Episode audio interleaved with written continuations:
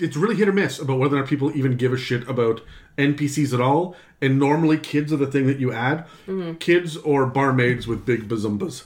Yeah. That is how you get other people involved. Yeah. That's how Right. you get someone's attention. Yeah. Yeah. Oops. So, okay, hold on, Dan. What is the number one way to get your attention with an NPC? With an NPC? Yeah. The number one way to get my attention with an NPC. Uh, Like an ally, not just an NPC that comes in and magic missiles you in the junk.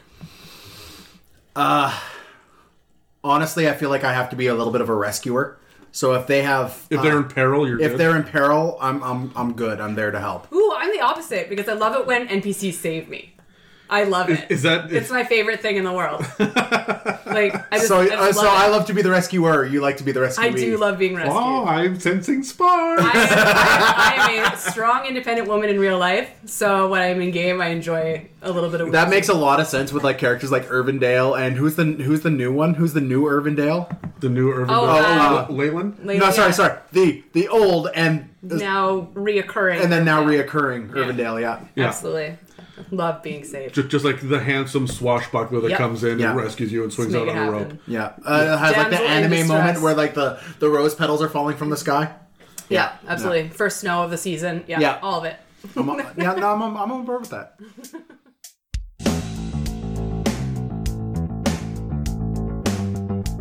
Welcome to It's a Mimic with your DMs, Adam, Dan, and Terry. Welcome to another episode of the It's a Mimic podcast, a roundtable Dungeons and Dragons discussion where you never know what you're gonna get. I am Dan, and with me are Megan, who's not Terry, and Adam's also here. Uh, and today we're talking about paladins.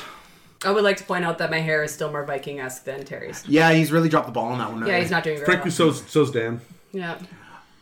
Yeah, they, a lot of the Vikings would go like super short or. Oh, okay. And then like big beard. I, I was just wondering, are you like were most Vikings rocking the stellar bald spot in the back of their head? Because that's I what I, can, got I going can on only right see now. the front of your head. Oh, if I lean down, I'll blind you because the the reflection off the chrome dome. Oh, well, Yeah. Well then, Yeah, I'm, I'm slowly losing my hair because of stress. Something about children, I guess. Is that what that is? Yeah. Um. Anyways, so today we're talking about paladins, um, which, to be completely honest, is one of my favorite classes in the game. Um, especially recently, like I've always been playing warlocks or paladins, and each time I go into it, it's you like, don't say. do I want to play a warlock or do I want to play a paladin? And then I literally have a character where I went, why not both? I, Yes. I did not much like paladins until I started playing in this last campaign. Oh, really? Yeah, I was not a paladin person. I like we we were talking about this because we knew Terry wasn't going to be available for this episode, and we go, Good riddance, you bastard. and we were like, who do we get? Well, obviously we get Megan because all she plays is paladins. I'm all about paladins right now. That's so weird that you say that you didn't like them at all. If I, for the record, cannot stand paladins. I think they're a horseshit garbage class, but we'll get into that later. How dare you? That's fine. I have one major disagree with contention with, them. I, I have one major contention with them, but otherwise, I think they're a fantastic class. They're possible to kill. That's what it is. That, that, that's that's my number one thing. Uh, we'll we'll go through it, but aura, aura, aura, aura, aura. Right. That's it. enough. So from a player standpoint, They're amazing. ah, from, From a DM, DM standpoint, fuck, you. these classes. Yeah. yeah, yeah, and that's it. I, think I think I've never played a paladin, but I'm I'm excited. I'm really excited about the role playing option for my subclass. But we'll get into that later. yeah. Ooh, baby. So, um, as with all of our other class episodes, what we'll do is we'll do a quick little breakdown of the standard uh, stat array for a paladin, and then once we hit our commercial, after we're done that, we will be getting into our lovely oaths, which are your subclass options you get at level three, and each one of us has Can you say that word again? oaths. Oaths. Oaths. Oaths? Oaths. Oaths. Oaths? Oaths. It's not oats. Oaths? Oaths. Okay. It's not oath. It's oaths. It's it's not a hard the. It's a th. It's, It's soft. Softer. I hate. I hate how you people pick apart my fucking dialect every single time. It's, It's not. It's not even that you have a dialect. You're just your mouth is just wrong. you just have a bad mouth. I've never gotten any complaints about my m- mouth. Oh, baby. So, uh, your paladins are your stalwart warriors, your holy knights. Uh, the word that keep, keeps coming up with these guys is righteous. They're righteous knights. Um, they don't necessarily um, have to be part of a religious order. Uh, like they have in past editions, and you don't have to be lawful good like you had to be in last editions. So hold on, they're, they're they used to be Knights Templar, and now they're just Knights. Now they're just They- straight up They Knights. used to be self righteous, and now they're just righteous. Now they're just righteous. Okay. Yeah, exactly. Um, paladins are uh, one of your main two melee tank classes, um, and they really build into it that way. Uh, they are the ones that are about armor. Um, Yeah, Megan and I both just held yeah. up the Both of you guys, both of you guys just Uh, went uh, three. do, uh, do you 'Cause not like barbarian or fighter? I don't include fighter in the like as their main role because Well, I guess it depends on how you build it. uh, a lot of fighter abilities I find are yes, it depends on how you build it, and fighters are by far the most versatile when it comes to martial means of fighting. They're also more mobile, though. I understand they don't stand still. They don't stand still as much, and they're not, and they're more about how much damage you're doing than how, How much. much damage you're taking? How Have you much done an damage you're episode on taking. fighters already? Yeah. We've done fighters and barbarians. We'll go both. and listen to the episode about fighters. yeah. So uh, I, I I class these. These are the yang to a barbarian's yin, right? Like or yin. Sorry. I always felt the balance to a paladin was a rogue. Yeah, they're the polar opposite. I would even say maybe a warlock. I was nervous that I wouldn't have anybody to dis- disagree with because Terry wasn't. Oh no. I I am constantly, I am constantly spitting things that these Do guys you disagree see? with. Do you see my pain? So uh, your paladins are uh, almost by design hard to kill. Um, they are heavy armor wearing, shield wielding. Um, They're good at all saves. they're good at all saves um, and are a party based class as well with their auras. So we're going to do a quick little breakdown of the proficiencies, what you got, and then we will get to rolling some dice. Right off the bat, paladins are 1d10 hit points. They are designed to be standing in the front row. In fact, their main two stats are going to be, and they recommend this, strength and charisma. Um, I would say you're a little bit more uh, varied on strength. Uh, you there are some very interesting dex builds out there for paladins, but you are designed to be a front row fighter, and charisma is going to be your big stat. This is bizarre to me that you were supposed to be. This is the one, and I get it, but this is the one that's not dex or con based, right? Considering you're supposed to be front row, you're really banking on the fact that your AC and your high saves from all your auras and your class features are going to save you because your hit points aren't going to be as high as fighters and barbarians and rangers with their dex, right? Able to avoid. Um, but they have so many abilities that keep them from being touched, Exactly. right? yeah, which is why it looks at first glance, if you've never done it before, that you should want Constitution. But honestly, it's like the fourth stat that I want. I think it's the Paladin. lowest one I have on my paladin right now. Uh, for for me, I would say intelligence is the lowest you need for a paladin. That's just that's just for you, if Dan. you, but if you build like um, a charisma based one that is meant to be a leader and a speaker, sometimes intelligence is a good thing to add in there. Yeah, no, you're not wrong. Um, and and depending on what campaign you're running, if you're running a very tactical, you could dump int like nothing else. But if you're playing one that is far more Roleplay heavy. role play heavy, you dump dex. Let's be honest. Ooh, ooh, I don't know about that. I'm not Because sure. you're heavy armor wielding, so you're not getting it for your armor.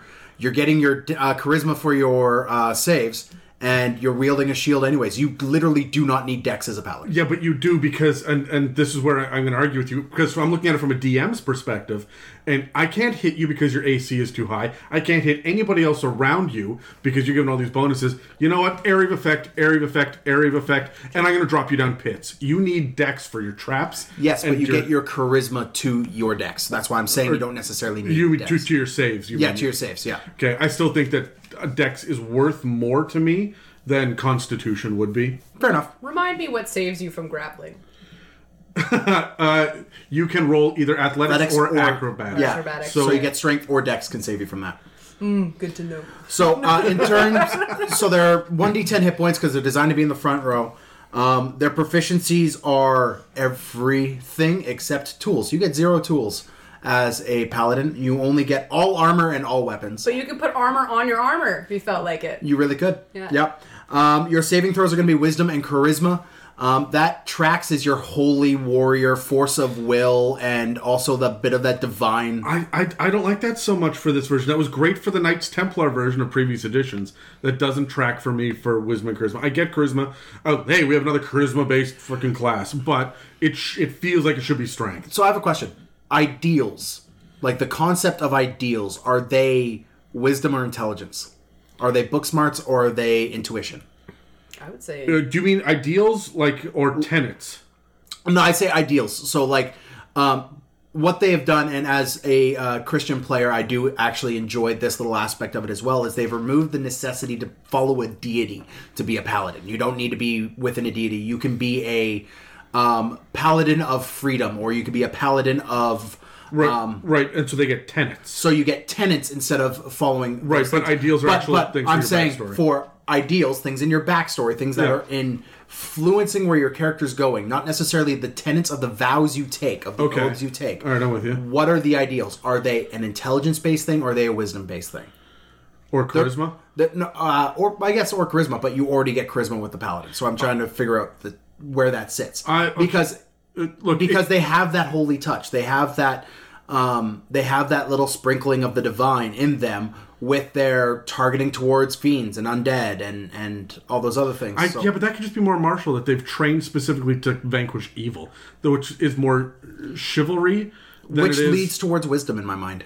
yeah, like for me, wisdom charisma makes perfect sense. I still think that strength makes more sense because you are a knight. Like because it's wisdom and charisma. This is your your frontline fighter that's good with every sort of weapon and armor, but is not proficient with strength, dex, or con. It's just Saves. weird, right? But it's weird that you are. As I've no, I've seen many paladins that are frustrated because they can't do damage without their smites. Yeah, that's fair enough. right? And so that just sits. It feels weird to me. I hear what you're saying, and I think as far as like to answer your question with the ideals, um, if it is religious or knowledge based ideal, if you've gone like a cloistered scholar or whatnot, then that would be intelligence. But if you are an outlander, then that would be a wisdom based. And if you It's all based off background. it, it- yeah, it's based on your background, and it's based on like, and charisma would be if it, you have a social, like a charlatan would be charisma based, right? So that's, I mean, it's a good question to ask, but I think there's a different answer for each background. Fair enough. Um, and things like uh, pirate would be dex based, right? Like there would be, like, or sailor or um, urchin maybe would be dex based. So that like there's there's my answer. But that's a really good question to ask when you're building your character. Yeah, Can I be your tiebreaker? sure. I like it. That not a, that doesn't break the tie. I, I am okay. Is it this or this? I yes. I like the wisdom and charisma as their save. One, because stat wise, you do get an aura later on that helps you with your saves anyways, so it rarely even matters. Um, and then two, uh, I do kind of agree that with the ideals, when it comes to being a paladin or something that you worship or you're devoted to, it, it's that wisdom piece of being able to protect that piece of you. Yeah, it, it feels like me uh, feels to me like your paladin is going to see their ideal as just this is common sense. This is something that everyone should follow. But It does look weird as a stat block thing. It but does. As a role playing thing, Yeah. it makes sense to me. Okay, so then I've got to ask: when you have a martial character, and I don't, and I don't mean like martial because he can use swords, but I mean like he was a part. character named Marshall. No, uh, like he's part of the militia, or he was classically trained. Is that a fighter or a paladin? Um, I would say yes, and even still, in in the in the description of paladins, it mentions like in a standard army, fighters are rare. Which I went, pardon. In a standard army, fighters are rare. Okay, they're your like They're militia. They're brawlers. They're they're champions that have gone out and I learned from my father how to swing yeah, a sword. yeah, right? They're they're experienced and they're trained. Paladins are the same, but they've got that towards evil tint, or uh, lean to them. They've got this straight up towards evil lean. Okay, you keep saying that, but it's not just towards evil. Like you can be an evil paladin now. Yeah. You can, you and can. so you can smite good. Yep. Right, and so that's that's one of the options. But it's interesting that that they're they have fewer fighting styles, considering that they have training than the fighter does with no training. Right, so it's just Well, I. I also look at the ranger. The ranger also has their fighting styles as well, but it has even less than the paladin. no, they both have four. They both have four. They both yeah, they both have four. okay, I just looked at Rangers. Like cool. Yeah, I, I was like, I thought rangers only had the three. Rangers comes out next week. So with so Right. Yeah, I've been doing my research. Cool, cool, cool. Um, so that was a shit show.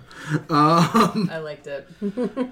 So at first level, when you first dive into Paladin, uh, we're going to start getting into these special class abilities here. Um, you get your Doppler radar effect for all things uh, evil and icky. Um, this is your divine sense in a 60 foot radius around you. Um, you could detect any celestial fiend or undead. or any hallowed or desecrated ground.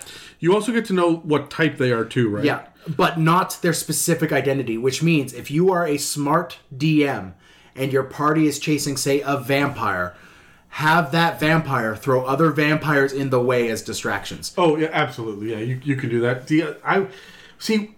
Look, this is where I say Dan is going to say Paragon of Good over and over again in this episode. You can detect celestials. You can detect Celestials, so I mean, you can still be bad. And this is they include Celestial in a lot of this, saying that hey, you know what, you can be evil and go fight against Mount Celestia, and it's perfectly fine. yeah, exactly. So I forget to use this one on a regular basis. Yeah. Not because I eh, just forget about it, but more because for a long time I didn't find it useful. Because can someone explain to me and like correct me if I'm wrong?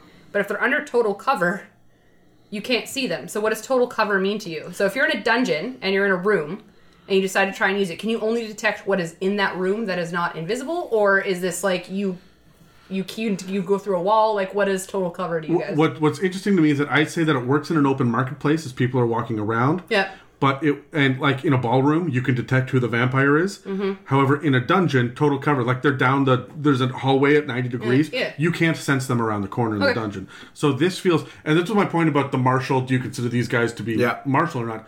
They really do feel more role play heavy than any of the other um, big fighty classes. Your barbarian, your fighter, and your ranger, they all have potential, but paladin has it built right in that Yeah. they've got some role play to them, and it's not ha ha defeat evil, Yeah. right? It, there's more to it than that, right? Yeah. their background for sure leads into it because if you're thinking of divine sense as one of their abilities to your point they're standing in a marketplace they just have this innate sense and ability to pick out maybe whether their eyes glow or whether they're Just the way they're carrying themselves, Themselves, like, they have that I, I, I, I like, like I like to point out if you are in a room full with full of vampires and some of them are invisible, you could detect them with this. so invisibility doesn't count as I would cover. say I would say invisibility doesn't count as full as total cover. yeah, okay, I would say that.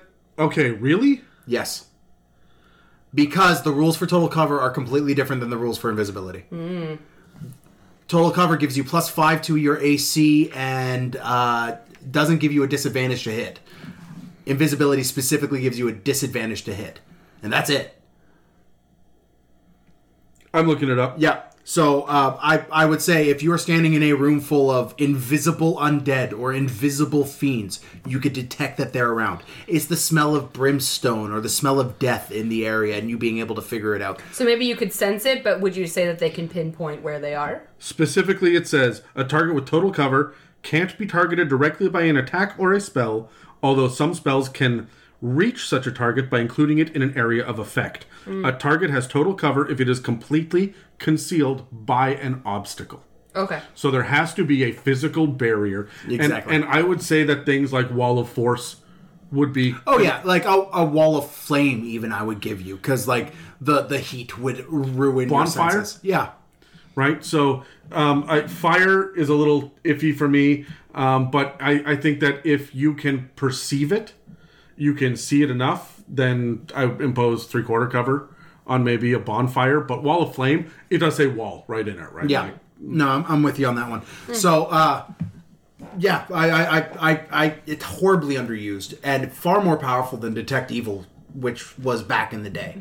Like their back in the day ability of Detect Evil was the thing that a lot of people always used all the time. And this one is not used as much, but far more powerful because it also lets you detect sacred or desecrated grounds. Yeah, the other thing about it too is that you can use it a number of times equal to one plus your charisma modifier. Oh, your charisma modifier as paladins is your highest stats. If we haven't said that yet, we're saying it now. Yeah, if- it's your highest stat. so that is your main. You're going to have it a minimum of four times because you probably have a plus three plus the one, right? Yeah. So four to six times. Per short rest. Uh, no, per, per long long rest. rest. So that's that's amazing to use. I, I think that that's so much more powerful than blowing a spell slot on detect evil or good, right? Yep. Uh, next, you get your lay on hands, which is where you get a pool of healing power of five times your paladin level. Um, you get to expend this by touching a creature, and then you could choose as an action to uh, divvy out as many of those hit points as you want to that creature, um, up to the maximum amount you're allowed by your limits of your pool. You Wh- can which is again paladin level plus five or times, times five. Yeah. Basically, every level you get, you get five, Ha- and you can spend five hit points to cure any disease or remove any poison on a on a player. At level one, this is this is where my problem with paladins comes in. At level one, if you have a paladin in the group, you can neutralize disease and neutralize disease and poison whenever you want. This comes back at a long rest as well. Which means that if you have it, uh, how many how many times can you use it? Um, your pool. Oh, you're right. Your pool, so there's no limitation how many times you, you can you can heal one person here, one person there for one hit point, and this this will bring someone up from unconsciousness too. Yeah, this this stops death saves. Yeah. You walk over and, as an action, you touch that, you know, pesky rogue that kept on getting hit by the Balrog. Well, guess what? It, it has a hit point. It's not doing death saves anymore. Which I love with the paladin because you don't get cantrips, so you can't take spare the dying. Exactly. So Yeah, I don't know. This always feels overpowered to me for the first two tiers, and then by tier three, it matters it less. does. Yeah. it matters less. Sure. I, I agree. I la- use it less now at a higher level as a paladin than I did at first couple levels. Which, which, I mean, it's kind of weird because you get like five times your paladin level. That scales incredibly. Oh. Yeah, but but by tier three, you're getting hit for 43 damage around, which is half of your pool. Yeah. Right? You can get hit by something like a Balrog. It's not inconceivable that you're going to run up against a Marilith who's just going to go, on my turn, I get seven attacks, bang, bang, bang, bang, bang, bang, bang. Right? You're just like, ow, fuck, ow. Uh, I feel better. Next. Yeah, it, it's not like a, a, a breathtaking amount of like like health at that point once you're at higher level. Yep. But the one that I keep forgetting about, and again, I when I went through this to do my research, I was like, I forgot about a lot of things that I could have been doing, and, I, and I'm, actually, As, I'm like, as someone who is playing in the party of your paladin, uh, I went through this and went, fucking Megan. no, and fucking that's true. Megan, And even like I was fucking thinking in my head the whole time I was reading this, I was thinking, Adam must fucking hate me. I was No, like, Adam loves you. Adam loves you. Yeah, you're you're not doing any of the stuff that I'm like, all right, I decide. How many times has someone dropped in the party and I've just sat there and been like, oh shit, how did he get to this? Megan. but no, okay, so the thing about lay on hands, about it curing diseases and, and poisons, you'll notice that it doesn't uh, and or doesn't remove curses, No. which Yeah. is which is a big thing. It doesn't get rid of status effects, right? It Yeah, doesn't it used to get rid of like paralyzed and it exhaustion. doesn't it doesn't even get rid of the poisoned condition it gets rid of you are no long you no longer have uh, are under the effect of a poison so if the poison is doing two rounds of damage every turn that ends if you're whatever like poison damage This or- is that ambiguity of poison that you hate and have brought up on multiple things. I would say you could cure the poison condition with this. As a DM, I would run it that you could. But uh, I understand where you're coming with this one because, again, it's that ambiguity of is it a poison? Is it the poison condition? Is it poison damage? What's going on? yeah okay sure i would say though i would also rule that this cures drunkenness yeah, Yeah, that's a poison. it's poison. yeah. so i would very much include that the barbarian is drunk and talking too much wander over lay on hands for five points and okay sober up bastard yes, sober. yeah Playing the group's alcoholic. Why did you just tell the paladin that? I know. I'm so excited.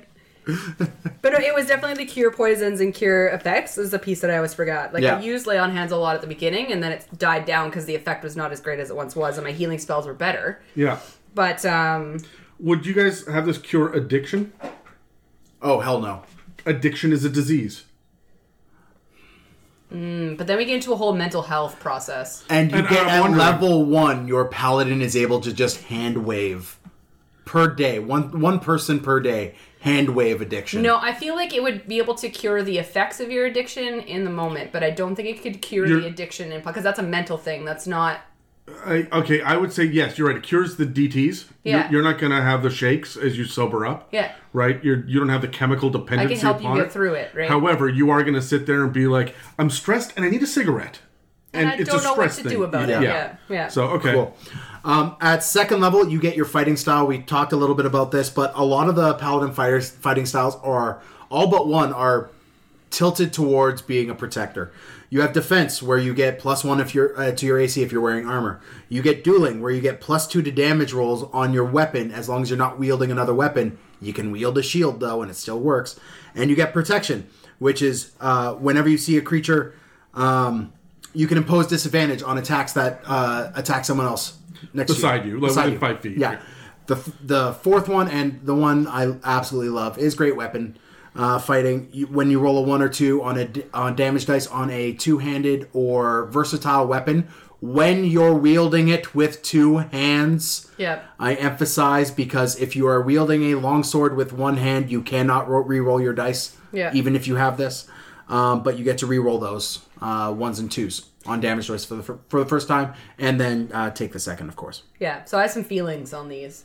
Um, mostly because I took protection all the time as a paladin. I've taken it. You have to look at the dynamics of your party. Oh, you don't use it nearly enough. If you have a party that is all ranged, it is not going to work in your Yeah, you're in a party with a ranged fighter, a wizard, and And a a- and a rogue who used mage hand to and and spells because he was an arcane I trickster. do not get to use it t- for the effect I want to because I built I built a paladin specifically to be very like protection based. That was her oath and her thing. That's what she loved. So the fact that I took protection, it didn't do anything for me, and I don't use it. No. So the only time I really get to use fact, it is I if there's an NPC fighting with us who happens to be beside me, I, I think the last time I remember you using that was like the second session of the campaign. right? And sometimes when the rogue character was stupid and got too close. Ex- exactly. At second level, you get spellcasting. Um, your spellcasting is based off your uh, charisma modifier. You get charisma plus uh, half your paladin level rounded down spells that you could prepare off the paladin um, spell list every day. Uh, you to prepare your spells, it takes one minute per level of spell that you are preparing. Um, I found that very interesting when I was reading. That's a new little tidbit of information for me because it's not the hour of prayer and meditation that clerics need. It's not the hour of study that wizards need. It is a minute per spell level of spell that you are preparing. I love that. Um, your saves are based off your wisdom. Um, or sorry, based off your charisma, as is every like your charisma spellcaster, and you only get five levels of spell slots. Man, Which is one I'm of the so lowest, isn't it? what? The spell the, the spell slot capabilities five is the lowest. no, I- Rangers and Rangers and Paladins. Eh, eh, no, and warlocks. Warlocks, yes, but warlocks do get War- ninth level war- spell slots. warlocks with an asterisk, Yeah. right? Like, Cool. yeah. But on the spell pro- progression table, you're right. Slowest. Well, well, it's it's the same as rangers. Like, it is the slowest with rangers. Because right? it's like the every every second or third level you get the increase, right? Yeah, honestly, I'm so tired of charisma based spellcasting. There's a lot of it. That's all there is in fifth ed. I mean, you get the odd cleric or wizard, right? But everything else, I really feel. Where's our intelligence? Can we not say, hey, these guys are good battle tactics and that's what their smites are, or they know from their studies that they can do? Can we not put a bit of a wizard spin on paladins a little bit, con- considering we're no longer truly divine? Why did it have to go charisma? And I would I would love to see an oath that is more of an arcane trained paladin. I mean, yeah, that's very gishy, and why don't why wouldn't you just play an Eldritch a- Knight. Why wouldn't you just play an Eldritch Knight? But uh, with a paladin tw- uh, uh, lean to it, I would love to see an intelligence based one where your oath makes it intelligence rather than charisma. I don't see a reason why your subclasses can't twist that. I just imagined a science paladin. he's up there with heavy armor and, and thick glasses. Right? thick glasses, and he's just got beakers and stuff in his bag. His, his Bibles, they got pocket protector. Yeah. yeah. His pens. His divine senses, um, actually, Yeah. oh my god. Can we build this? yes, yes, we can. um, now, I cast smite. We're being offensive to every nerd everywhere, and I'm sorry. half of them are laughing with us, the other half are screaming at like, it. But "Fuck we'll you still guys." continue to listen. Um, so here comes the thing I dislike about Paladin's Divine Smite. Um, it uses your spell slots to hit. Um, what are our options here? To hit uh, to do additional radiant damage um, on each weapon hit you have, as long as it's a melee weapon attack, um, and you get a bonus damage if it's fiend or undead. So for every spell slot you get, other than first, you get to add one d8 at first level. If you're spending a first level spell slot, you add two d8 to a maximum of five d8, which means if you are a paladin of level 13 or higher, don't spend your fifth level spell slots on smites. You can't. You're not getting the benefit uh, to the full extent there. You are losing a d8 of damage. Just use your fourth and down. This stacks on top of your other smites, though. Uh, yes, So why not? Because those, those smites are all you use action. you use your spell slots to cast. Yeah. um, like div- uh, what brandishing smite or or bandish banishing smite or whatever Sure. that is. But then you have to spend another spell slot to get this. Sure. You don't put them both together. Yeah. So what I'm saying when you're spending a spell slot specifically for the class ability of divine smite, don't use a fifth. Use your fifth for your bonus action spell smites, not this. Yeah. You didn't even get fifth until level 17. Is it 17? 17. Oh, okay. Yeah, it's it's very high Yeah, you there. said 13 and I went, what? what, what? No, no, sorry. At 13 you get fourth level, I believe is what it is. Okay, yeah. Yeah. So, um, so just to go over that damage progression again, at first, at second level, when you are able to do this, you get two d8 damage for spending a first level slot, uh, spell slot. Every single spell slot after that, you get an additional d8 up until fourth because you have a max of five d8 that you can use based on sacrificing spell slots. You get an additional d8 up to six d8 if it's a fiend or an undead. Not okay. So you get one more, which can make it up to. You don't get an additional sixty-eight. Yeah. Okay, so I hate that this is radiant and fiend and undead. This still feels like you should be able to do necrotic against celestials. It like it's overlooked the fact that we're not good. That we don't have to be lawful good anymore. It feels like sometimes they they had that condition that originally in the first draft, and then they took that out and left some of the flavor text in later on. Yeah, no, it- it- and so I, I think it's really weird. And I, as a DM, would totally let the evil tiefling paladin be able to use do necrotic damage against celestials. Yeah. Instead, That was kind of like one of my, my big questions around it. The whole lawful good nonsense of being a paladin was if you were to be playing someone who was evil, or let's say you're a paladin who worshipped Tiamat, like would you give them the ability to do that kind of stuff? Because I feel like that's very fitting and it works, but it mm-hmm. still fits within the devotion of a paladin. But Yeah. if you read every spell, everything that they write, every even the auras and the the oaths, oaths, they all s- like lean towards the lawful good side. the same way that warlocks all lead toward evil. Evil. Right? It, they're, they're- it's written inherently into it in the text to, to play it that way, and I dislike that. Yeah. So I would say that if you want to break out of the mold a little bit, if you're people that are looking at playing an evil party, don't even look at paladin. I, I disagree. I know what I'm saying is if you're going to look at it, go over it with your DM and say, "Look, we changed this flavor so I can play a paladin." Yeah, because rules is Yeah. written, you you can't. But if you were to partner with your DM and your team and be like, hey, like this is what I really want to do, it's the same amount of damage, it's the same stuff, it's just against a different type of ghoul. I would also look into, and we're not going to cover these oaths here, but go into the Oathbreaker Paladin that you find in the DMG. Go into uh, Oath of Conquest in Xanathars. These are other ways to play evil flavored paladins, Yeah. We're going to do all that in a future episode. which we're going to do in a future episode. Um, so after you get your Divine Smites, you get Divine Health. You're immune to disease at third you, you level. can already get rid of it with five points of lay on hands. yeah. What's the point of that? What's the point of this ability? Then you don't have to waste it on yourself. Yeah, but It's five points. it's five points. I'm How just, I'm often just is trying disease- to defend it because I feel like I have to. this this is this is this is my big contention with paladins um, and i think it is a systemic problem with the with fifth edition itself poisons and diseases are ill defined. are ill-defined and useless by third level It's like curses. Curses are useless by fifth level as well. yeah Right. so like Or sorry, by fifth level because you get level three spells, which is remove curse. diseases should be a up until end of second tier threat poison should be an end of second tier threat You should be able to be level. You should have a level twenty wizard be killed because the assassin snuck in and poisoned his drink, and while he was busy reading, suddenly his heart stopped and down he went. Poison should be effective at all levels. There are even some things about the gods poisoning each other. yeah mm-hmm. What the fuck is a level three paladin doing then that gods can't? Yeah, I can cure you, my god, of yeah no this this this bothers me in every way shape or form So, would you in a game say like this is not a thing you can do? I would. Uh, uh, oh No, no, no. I would absolutely say that this is something you can do. However, I, as a DM, would create levels of poison. Gotcha. And I would say, look, we're just going to scale this as we go.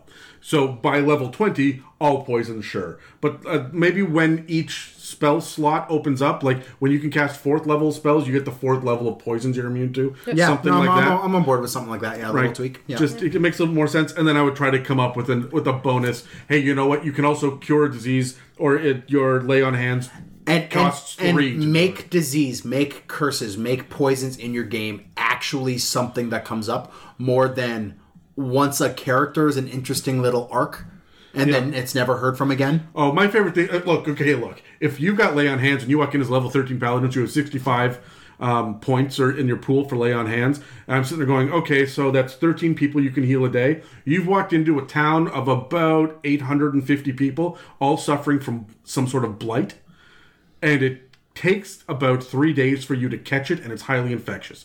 You cannot cure the whole town. Sure enough.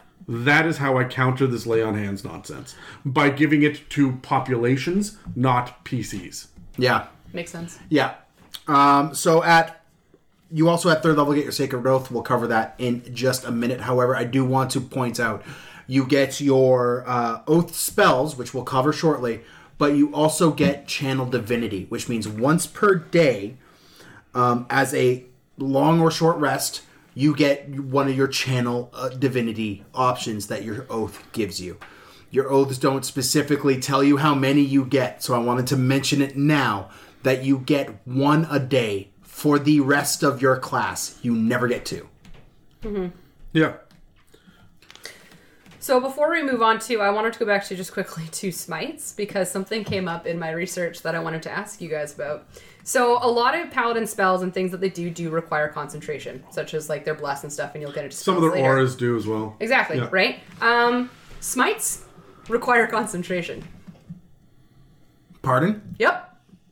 Divine Smite does not, however. So things like your banishing smite Oh, and yes. other things like that, they do require concentration. So they're, they're the higher spell like smites that Yeah. require it. They're the ones that do an additional little thing like if you move again, you're going to explode. Exactly, right? And I, I never actually mentally took that into account for the newer ones that I was taking as I was getting like higher in level. A lot of people treat all smites like Divine Smite, where they have to blow the spell slot once. But if you're going to blow a second level spell slot to get, I forget what it is, Brandishing Smite or whatever it is, Yeah. at second level, and you concentrate for up to a minute, you do that on every round. You don't have to blow that spell slot over and over and over you- again, It's like there. you do with Divine Smite. Yeah. The class ability, you have to blow it every round.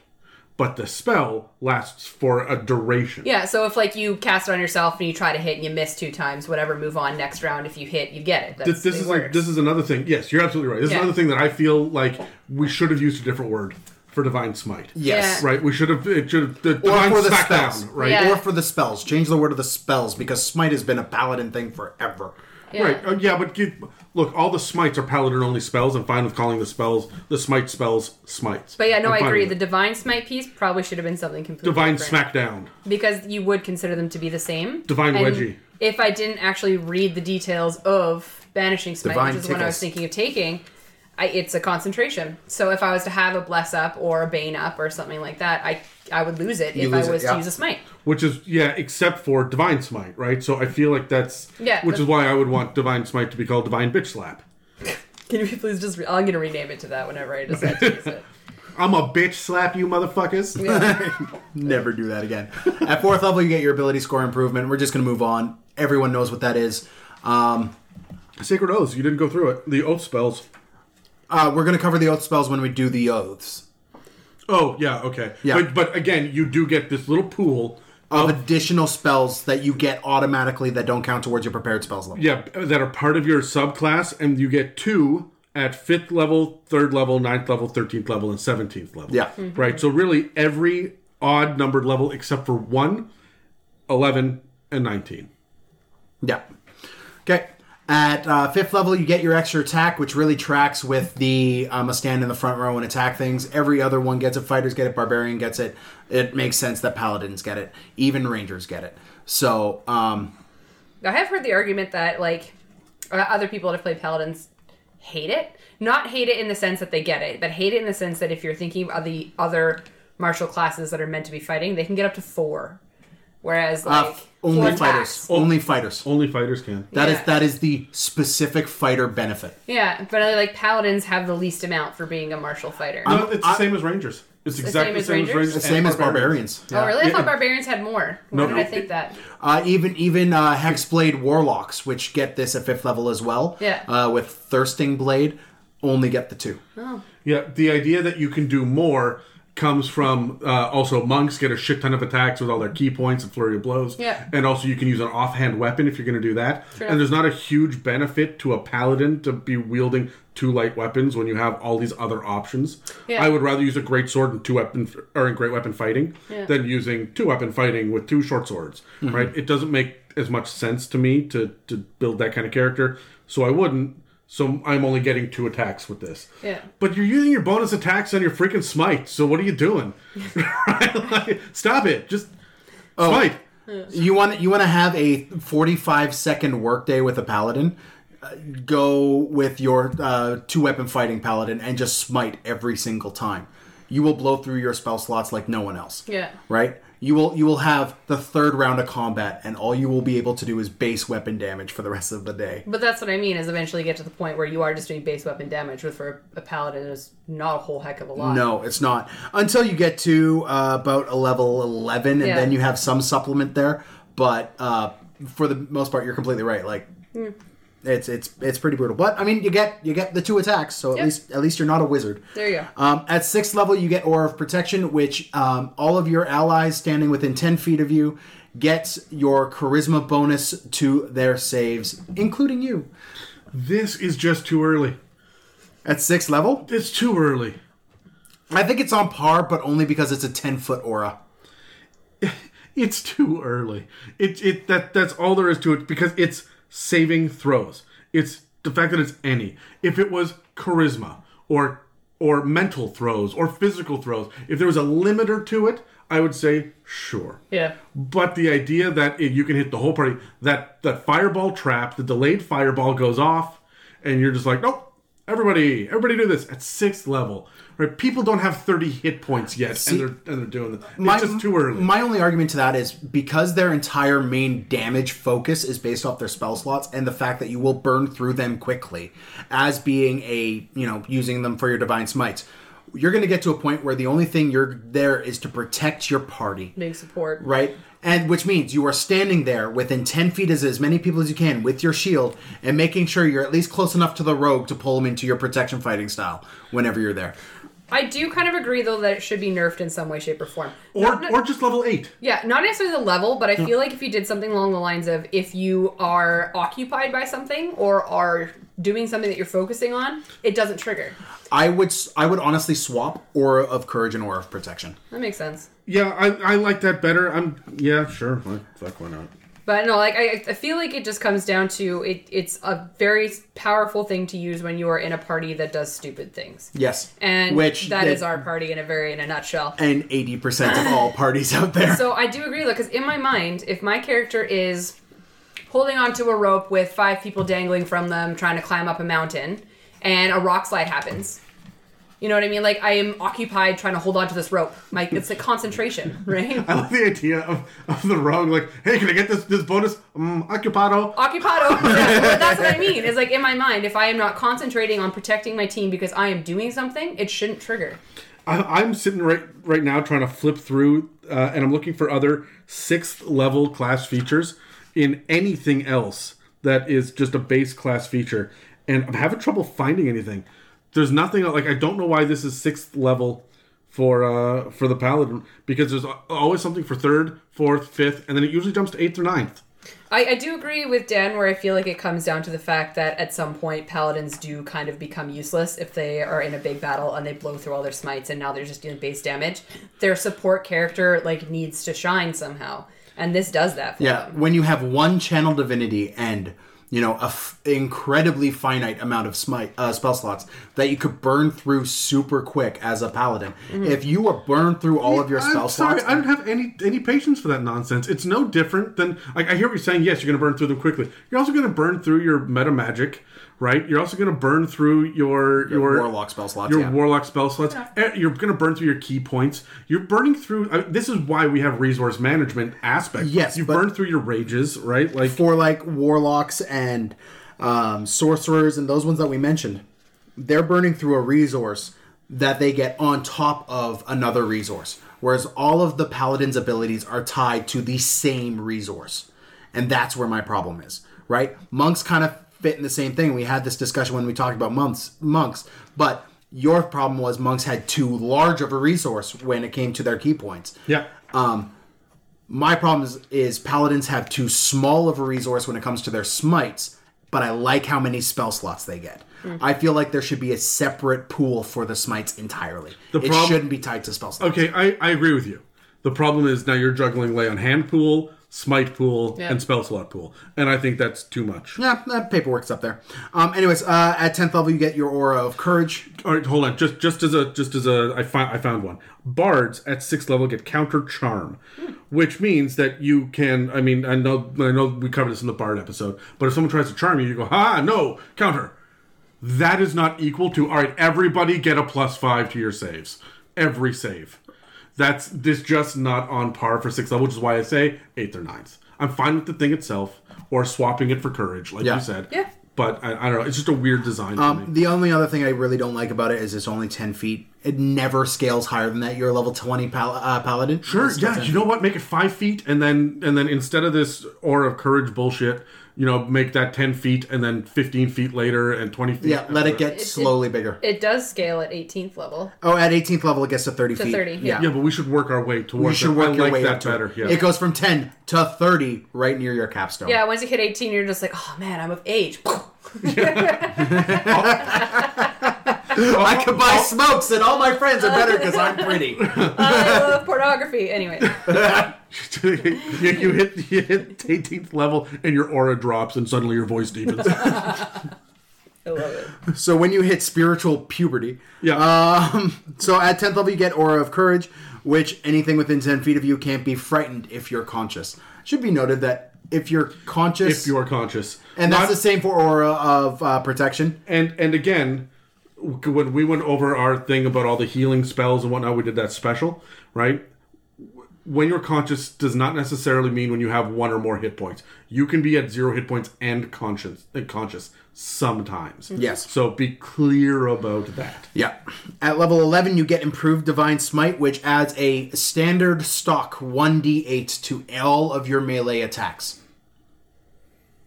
Across the board. sure It's my favorite. When you use your demi- a Divine Smite ability that you get at level 2, it adds on top of this d8. Mm-hmm. yeah so you just get a permanent You just get a 1d8 permanent 1d8 to all damage. This is when doing your three weapon with specifically melee melee weapons. Yeah. All of this is specifically with melee. You cannot smite with a bow and arrow. you can with the spells You can with spells, but yeah standard stock paladin you can't unless it's melee at 14th level and i'm going to uh, look over at our level 17 paladin. Very very very judgmentally here as i re- read this one out. At 14th level you get cleansing touch. Sponge bath. The- Which- the the feature. Yeah yeah sponge bath the feature. Um, a number of times equal to your charisma modifier that regenerate on a long rest you can remove any ongoing spell effect on yourself or one willing creature. No save you just do it. First of all okay first of all it takes an action to do it. Yeah. Second, you can end one spell on yourself or one willing creature. I am going that to you touch. That you touch. Look, fuck, that is intense. That is absolutely intense. If, I, I, here's my question: If you are in what's the what's on Soul Cage, where you are suddenly you see hip the uh, uh, the falsified surroundings and you think you're on top of a pillar surrounded by lava and whatnot. Yeah. And if you step outside, you take a shit ton of psychic damage and shit, right? Do you know and that you like you've been fooled? If you are charmed and you don't know you're charmed, can you willingly be healed from that? i would say Because you yes. don't know, right? And this is where I, I I don't think that I think it should say or an it should just be an ally, not a willing creature, but an ally yeah right? And that that removes some of this Ambiguity, ambiguity, yeah. there because I'm going to get really. If someone is unconscious, are they a willing creature? If someone is asleep, are they a willing creature? If someone is drunk, do if someone is drunk, can they give consent? um okay Tread lightly, Dan. I'm going to This is try to the let internet. my first aid. so anyone who's taken first aid training will know that if someone is unconscious, um, consent to aid them is implied by their unconsciousness. in Canada. In is that not an American thing? Oh no, wow! no, no. You can be straight up sued for giving someone CPR. It's true. I love but, Canada. Okay, in Paladin's defense, in the fact that my Paladin does not use this that often, Fucking ever. here is the defense Not for it. once. No, okay, let me. Not fucking once have you ever used this I will ability. rewind all the way back to when we were talking about uh, how how often Loki is the target of spell effects, right, often right next to his paladin friend. Uh, oh, and again, it does say one spell. One spell, which means you have to choose which spell if there's more than one going on. And that doesn't include things like um, if you are charmed by someone's innate uh, ability to. If a monster can just hand wave and you and You um, can't get rid of a Medusa's petrification. Exactly right. With this. well, and it's not conditions either. It has to be a spell, Spell. right? So if the spell is actively giving you a condition, actively round after round, and you're constantly rolling saves, then yes. But if you have failed against that feature and you are now stone, you are not under the effect of a spell. This won't work. yeah, you've Yeah. been affected by that spell. Yeah. But like anything that technically Loki was affected by, I don't think it would have worked, and that's why I never used it. You guys rarely got hit by spells. Spells. You guys were always hit by, oh, you walked through a ghost, you asshat. As as someone playing a gnome who rarely gets to roll his advantage on- versus spells, yeah, no, I, I'm aware. And not only that, but again, in my defense, when we are in the throes of battle, when spells would give you an effect of some kind that I could potentially cleansing touch, I am face to face with the monster, y'all 30 feet back. 30 feet nothing. He's 110 How feet am I gonna back. touch Hey, hey, you? I'm with, on, with his face with his face in a barrel, snorting narcotics. That is Within what a he's doing. round, I will be 110 feet with my face in a barrel, snorting narcotics, right up next to it, hitting it, and then another 20 feet away, shooting it with a, I'm a just crossbow. saying, Like, there's never really an opportunity for me to use it. But remember, your hit and run doesn't count because the paladin has to use an action to do this. yes. Right. So, like, this is okay, but it, It- feels like it's something that should happen after, After a battle. battle or Yeah. during a role play. Yep. Not not mid battle because I, I would think much that's- rather be smiting. I think that's one of the reasons why you have such a limited pool of it. Like, you have your charisma modifier, and that's it. Yeah. Right? Like, So you can clean up everybody once. Yeah. Right. Uh, if everybody's charmed. Yeah. So um, and that's it for stock paladins, well, okay. So except for their spells. Adam? their spells. The paladin only spells. Now they have a bunch of other ones, and they they are divine spellcasters, right? So here's what they get in alphabetical order: aura of life, aura of purity, aura of vitality. These are all level four and level three, so you're not getting these till much later.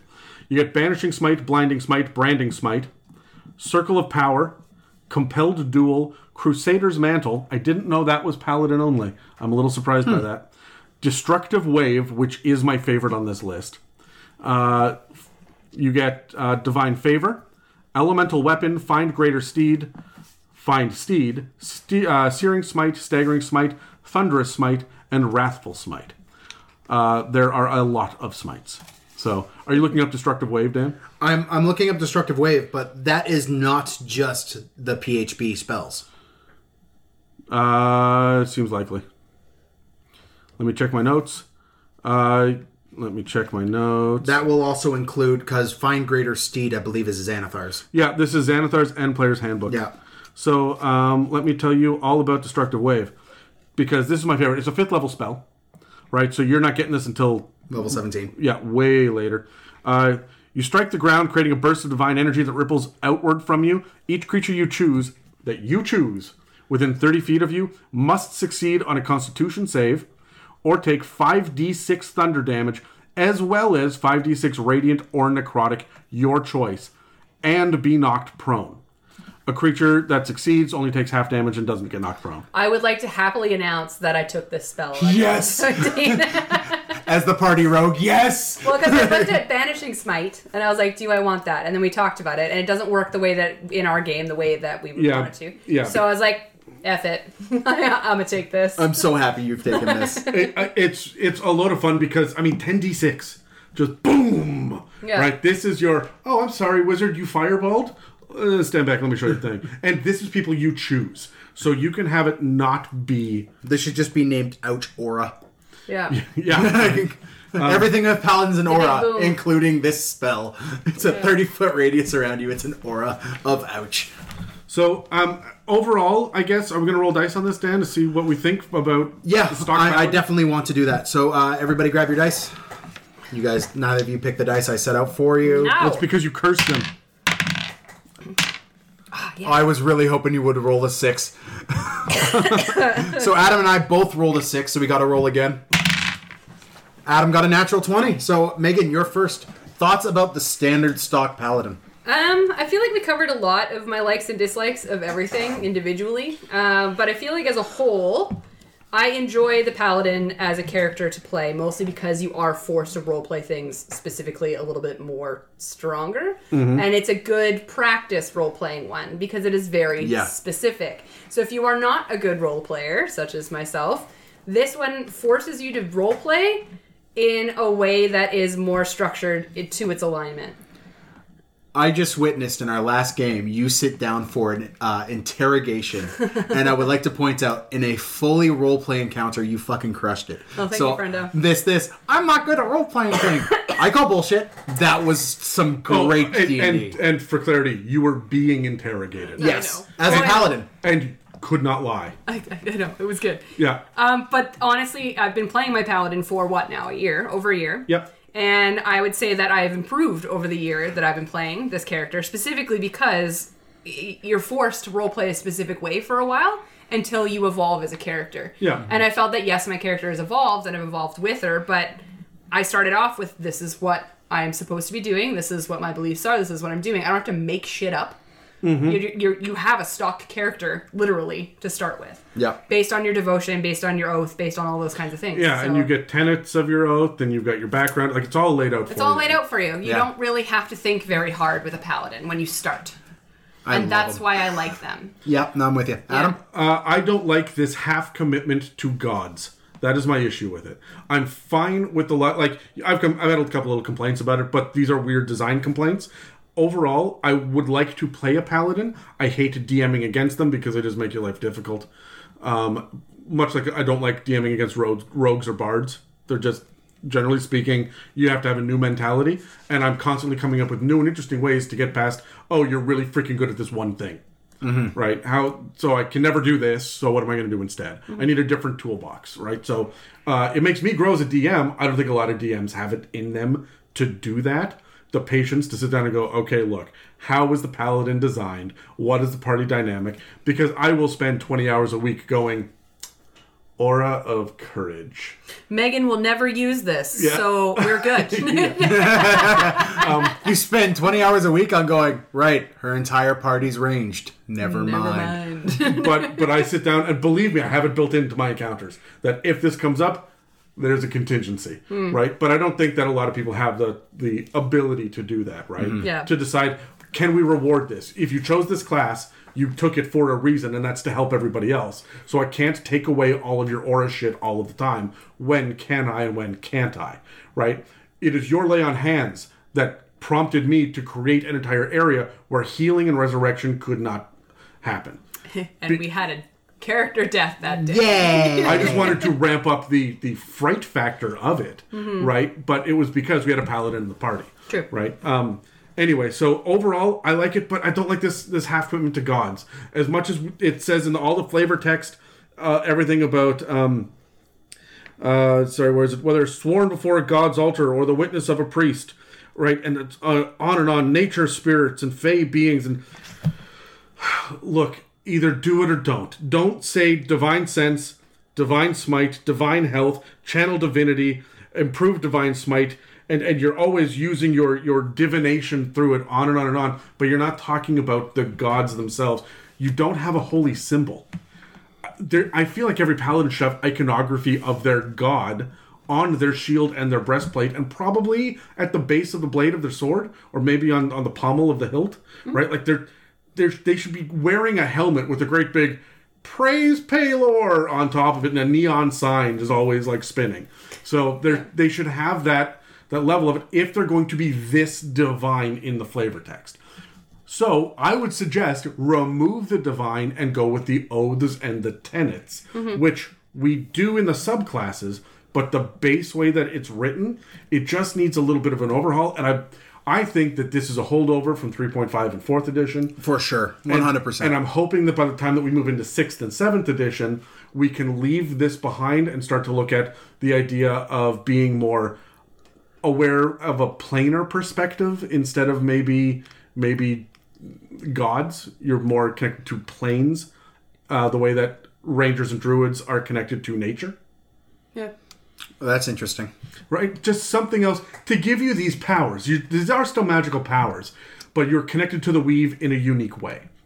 Like whatever it is, whether I, I still like it being divine power, like divine magic. I just don't like it being. They should be divine the same way that druids are divine rather than the same way clerics are divine. Yes, and because if you're going to go, if you're going to go the way with the gods, then just commit to it. And I'm fine with the way that it was.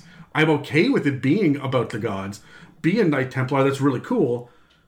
But don't. I would I, like if your god is evil, then be an evil paladin. Yeah. Just be within one step of whatever the morality is of the god, right? Instead of having to be lawful good, right? So.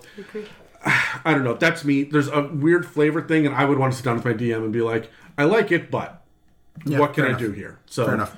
And that's all part of your session zero stuff for sure. Uh, yeah, Yeah, exactly.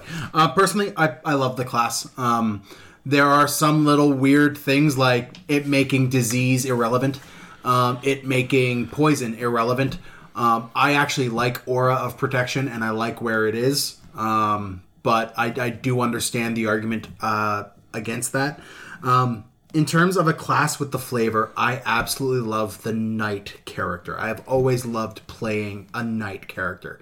Um, and to me, fighters have never scratched that itch. When I think knight, I think paladin. I never think fighter, and I don't know why that is. Like uh, it's because of the art in 3.5. you think, Fighter was wearing leather armor and had two weapons. and had two weapons. yeah, well, maybe. I, And, th- and the paladin was aback a steed with glowing, gleaming armor and a giant fuck off shield. yeah, Right? And- Please, I was like a shield that just says "fuck off." on it. but I've I've also been a massive like I, I'm a massive Arthurian legend nerd. I'm a, I, I- like that guy to me. He could be a paladin the, in, the, in the, this in the the, fighter. the fighter art for He he Yeah. very well could be a paladin with that. He's walking around with his spear, his shield, and his sword. But it ain't this. But he ain't that half orc paladin of Torm that you see in friggin' the paladin in the player's handbook. in the player's handbook. Yeah. Right? So, I mean, I love that idea of the character. I mean, paladins have always been uh, rife I would with even say playing they look lawful. like the, I'd just say they look like the cleric. The cleric looks like a paladin. If he had a shield, yeah. yep. it- like heavy armor is paladin, right? That's really the thing we're coming down to. Heavy armor and shield equals knight and also paladin. It's true. Uh, yeah, I'd also say equals cleric just because of the past and what's in my head. I know clerics now don't even get heavy armor stock. They But- even get shields? They must. Yes, they do. Yeah. Yeah. But um, really, your only heavy armor wearing classes in this book are fighter and paladin out the gate. I think you can get it in some subclasses, don't you? In some subclasses, you do. Uh, clerics get it. In some subclasses, uh, Fighters, I believe, do. well, fighters get it stock. Oh, all right, So I'm yeah, fighters and paladins are the only ones. Warlock? Warlocks don't get heavy armor. Not even Hexblade? Nope. No, none of that. They get medium. The highest they get's medium. Barbarians, the highest they get's medium. There's got to be a ranger. Nope. I'm not that familiar with the Xanathars. Look, I don't do classes, guys. I'm a DM all the time. I never did that. right. I don't own a player's handbook. I, just- own Monster Manual, Volos, and Mordenkainen. That's that's okay because I own four. um, so yeah, My- this is my one book. so uh, we're gonna hit a commercial real quick, and then we're going to bust open these players' handbook oaths. Um, you focus so hard on saying that. Oaths. yes, Oaths. it's oaths, Oaths. oaths, oaths. I like it. Anyways, a commercial. Are you interested in advertising or becoming a sponsor on our show? Email us at info at itsamimic.com. We are going to be moving on to discussing our each individual oaths. Did I say it right that time? The subclasses, the oaths. I don't think you'll Oaths. ever say it right. Oaths? oaths, No, Oaths. oaths. oaths, Oaths. oaths, Oaths. oath, Oaths. It's kind of like oats, but you like hold the T a little bit longer in a softer way. Oaths. o- oaths. Yeah, no. Yeah, but okay. that's fine. no. No, I'm good. Uh, I anyways, feel like you're saying with an L in it at this point. Now. oaths. Oaths is what you're saying. Eh, we'll figure it out. Anyways, um, we each got to choose one. Uh, paladins have three different subclasses in the uh, player's handbook. Which, am I wrong? Is that rare? That seems rare. Like, Uh, That's a lot. I mean, That's it's not like- rare, rare, but there are some others that have it, but most of them have two. Like Yeah. not including clerics and wizards because woof. Like Bar- don't barbarians have? barbarians only have two in the player's handbook. Well, shit. They have totem and berserker. That's it. Is it in the classes? It is. It is not in the table of contents. No. No. All right. Your bards only in the player's handbook have lore and uh, valor. Valor. Yeah. Yep. It, it's weird that paladins get three. Anyways, we're gonna move on. I've got the oath of vengeance. Adam, what you got? Like, I can wait until it gets to my turn uh, in the initiative. Well, order. no, fine. Let's roll dice and figure it out. Okay. Roll another Now six. you roll a six. No, I rolled a six before. You bitch. So, Adam, what do you have with your 19 on the dice? Megan got a 13. I'd hold my action, Dan. No, no, no, no, no, None of that fucking bullshit again. Is that an option? no, It is It is not an option. Ter- Terry and I say it's an option. Dan, as a, as an It, issue. it defeats the purpose of rolling the dice. Yeah, I also agree with I agree with Terry. Please don't tell him I said that. You can cut this out. Um, and that I hate going last because I'm always worried everybody's gonna think of the same thing that I've thought of, and I'm like patiently waiting for my turn. yeah. Oh, yeah. Yeah, no, it, it, it bites. All right, so uh, I've got Oath of the Ancients, uh, and I'm really excited about the Oath of the Ancients um, because it. When I sat down, I went, "Oh, it's the Druid Paladin," but it's a little bit more than that. And the thing that I like about it is, I'm gonna, I'm gonna go through the the tenets of it right now. But the idea is that this is one of the most ancient orders of paladins. Um, and as much as you're not, you're not really a knight so much as a champion of an overall cause. Yeah. And this is the only thing that I've found anywhere in the entire player's handbook that focuses on the concept of joy. Everything else is about wealth or or overcoming adversity or you're being really good at one at like one specific skill. You may have you you can steal really well or you can craft really well or you can meditate and get like there's other things. This is about emotion and i really like this. There are four tenets. Through your acts of mercy, the first one is kindle the light. Through your acts of mercy, kindness, and forgiving, you kindle the light of hope in the world, and you beat back despair. This is about joy, and it is about hope. Dan, you always talk about how you like to be the hero character. Mm-hmm. That's what this is. Th- These here just to make the world better. The next one is shelter the light. The idea is that wherever there is anything good in the world, whether it's love or beauty or compassion, whatever it is, you ha- you're going to protect it. It's it's already there, but you're going to protect it. You preserve your own light. You know what makes you happy, and you take delight in other things, and you try to find more things to make you happy, and you protect it. And you be the light. You are a glorious beacon. And you help everyone else who feels any sort of dread or doom or despair. And you light you let light of your joy and courage shine forth in all your deeds. You are a hopeful leader. This isn't druid. This is when the universe was created and there was the upper planes and the lower planes and the Feywild and the Shadowfell and everything and the prime material plane and elves came into being and and gnomes were coming out of the Feywild and all this somebody stood up one day and said look let's do good.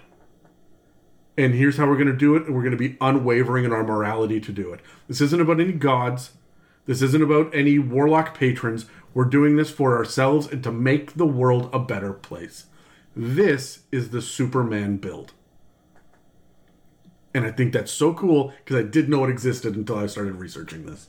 You do get uh, the ability to whoop some ass too. So you get a uh, bunch of different spells. You get Ensnaring Strike and Speak with Animals, Misty Step, Moonbeam, Plant Growth, Protection from Energy, Ice Storm, Stone Skin, Commune with Nature, and Tree Stride. So it doesn't feel to me so much as the Druid that's out there. See, my Druids are dark and evil and Celtic. You know that they're sitting there smearing ash on their face as war paint and mm. chanting to the pagan gods. This feels more monk, but sitting down in a in a field and breathing deep and just saying, "This is okay. This is good. I have just spent enough time with nature. I know how the world works, and I've I have." had all of this good karma that I'm giving to people, and nature's paying me back with with this karma. I'm able to do tree stride. I can commune with nature. I can speak with animals just because you know what? You know what? I'm gonna listen. I'm gonna observe how they're moving, and I'm gonna speak with animals. I feel like this is, I don't know. It's uh, it's it's so neat and weird and cool. So. One of the things that we mentioned earlier was channel divinity. Every subclass gets a couple of additional channel divinity options as well for for the paladin.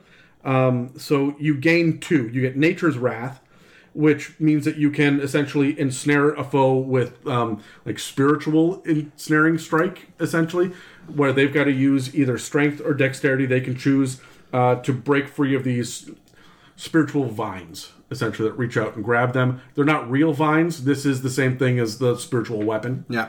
That um, And it's to a creature that's within 10 feet of you. yeah, it's just like, hey, don't run away. I'm not done with you yet. Yeah. right? Um, you can also turn the faithless, which uh, you utter some ancient words uh, that are painful for Fey or fiends to hear. And it was, this was weird to me. Not undead, right? Fey or fiends. Fiends who are inherently evil no matter what, and Fey who I feel are as about as pagan as you can normally get. So it's odd to me that Fey are involved in this as well. I just had a thought. Yeah. And this could be something that the internet will scream, well, of course.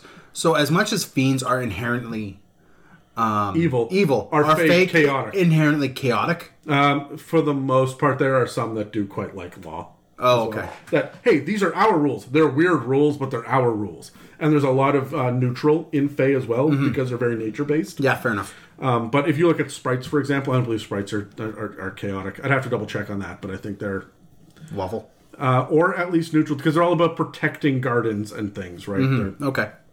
So um, the I, the idea with this is that you utter a word and they essentially get the frightened condition. Don't touch my rutabagas.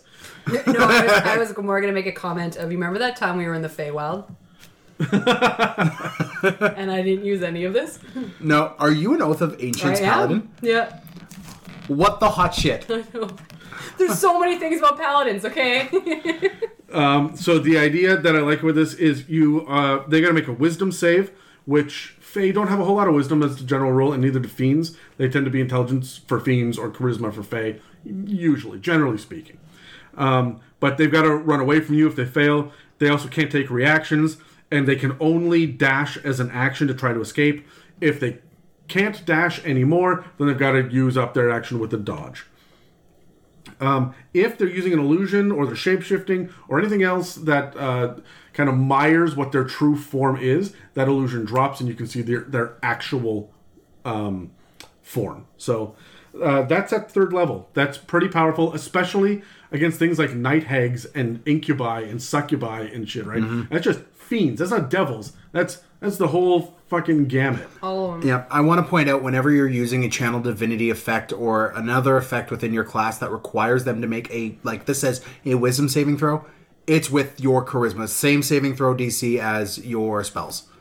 That that is detailed. They, they use their wisdom. They, use their wisdom against your against- charisma yeah. DC. yeah. Yeah, I just wanted to point that out if in case there was any confusion. It's pointed out not in the oath specific um, channel divinity entry, but in the base paladin's uh, sacred oaths entry. It's in there. So Right. just so so the basic idea is that the charisma tells you what your power level is. Yeah. And then they have to save against that power level by using wisdom. Yeah. Right? They use their specific um, save or ability, right, to to counteract your power level, which is indicative of your charisma. exactly. Yeah. And so that's a better way. I just think, wanted to to be out there Yeah. and to, for people to know.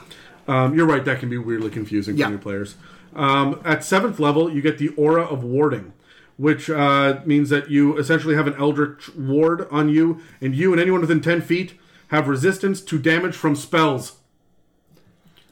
I'm very upset that Megan just told me she's an Oath of Ancients paladin, and I'm So- sitting here like, This one has come up a few times, and I have used it every once in a blue moon. But again, I, and it's one of those ones where it it it really only happens when you're fighting something with spells and you're in the area. And the only things Yeah. we've really fought It's- that have spells are was like an archmage, which I wasn't in the room for, Mm-hmm. and like other things that I'm not there for. It's usually area of effect things that get you. This is Remember- going to be hold on, far more on. important. No, one sec. This is going to be far more important once we hit that next level. You hit 18th level, and then your aura is 30, Thirty feet. feet. Yeah. Let me tell you, when I say that, I sit down for like 20 hours and think, what about aura of warding? You best believe that I put that amount of time into my maps.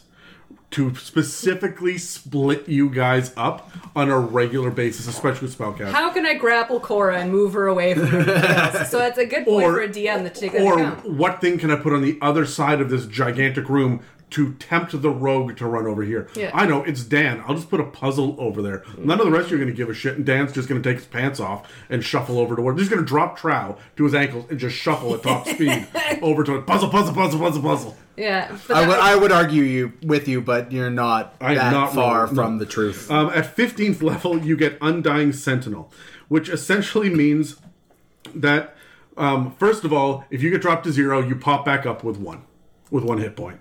Um, once you use the ability, you can't use it again until you finish a long rest. So you can only almost die once a day. This is that same thing that I was complaining about, where it's impossible to kill a player, right? I, if if I, as a DM, you are 15th level, so everything I am going to hit you with will have multi attack. So I am going to try to like knock you down on the first attack. I'm going to aim for the paladin.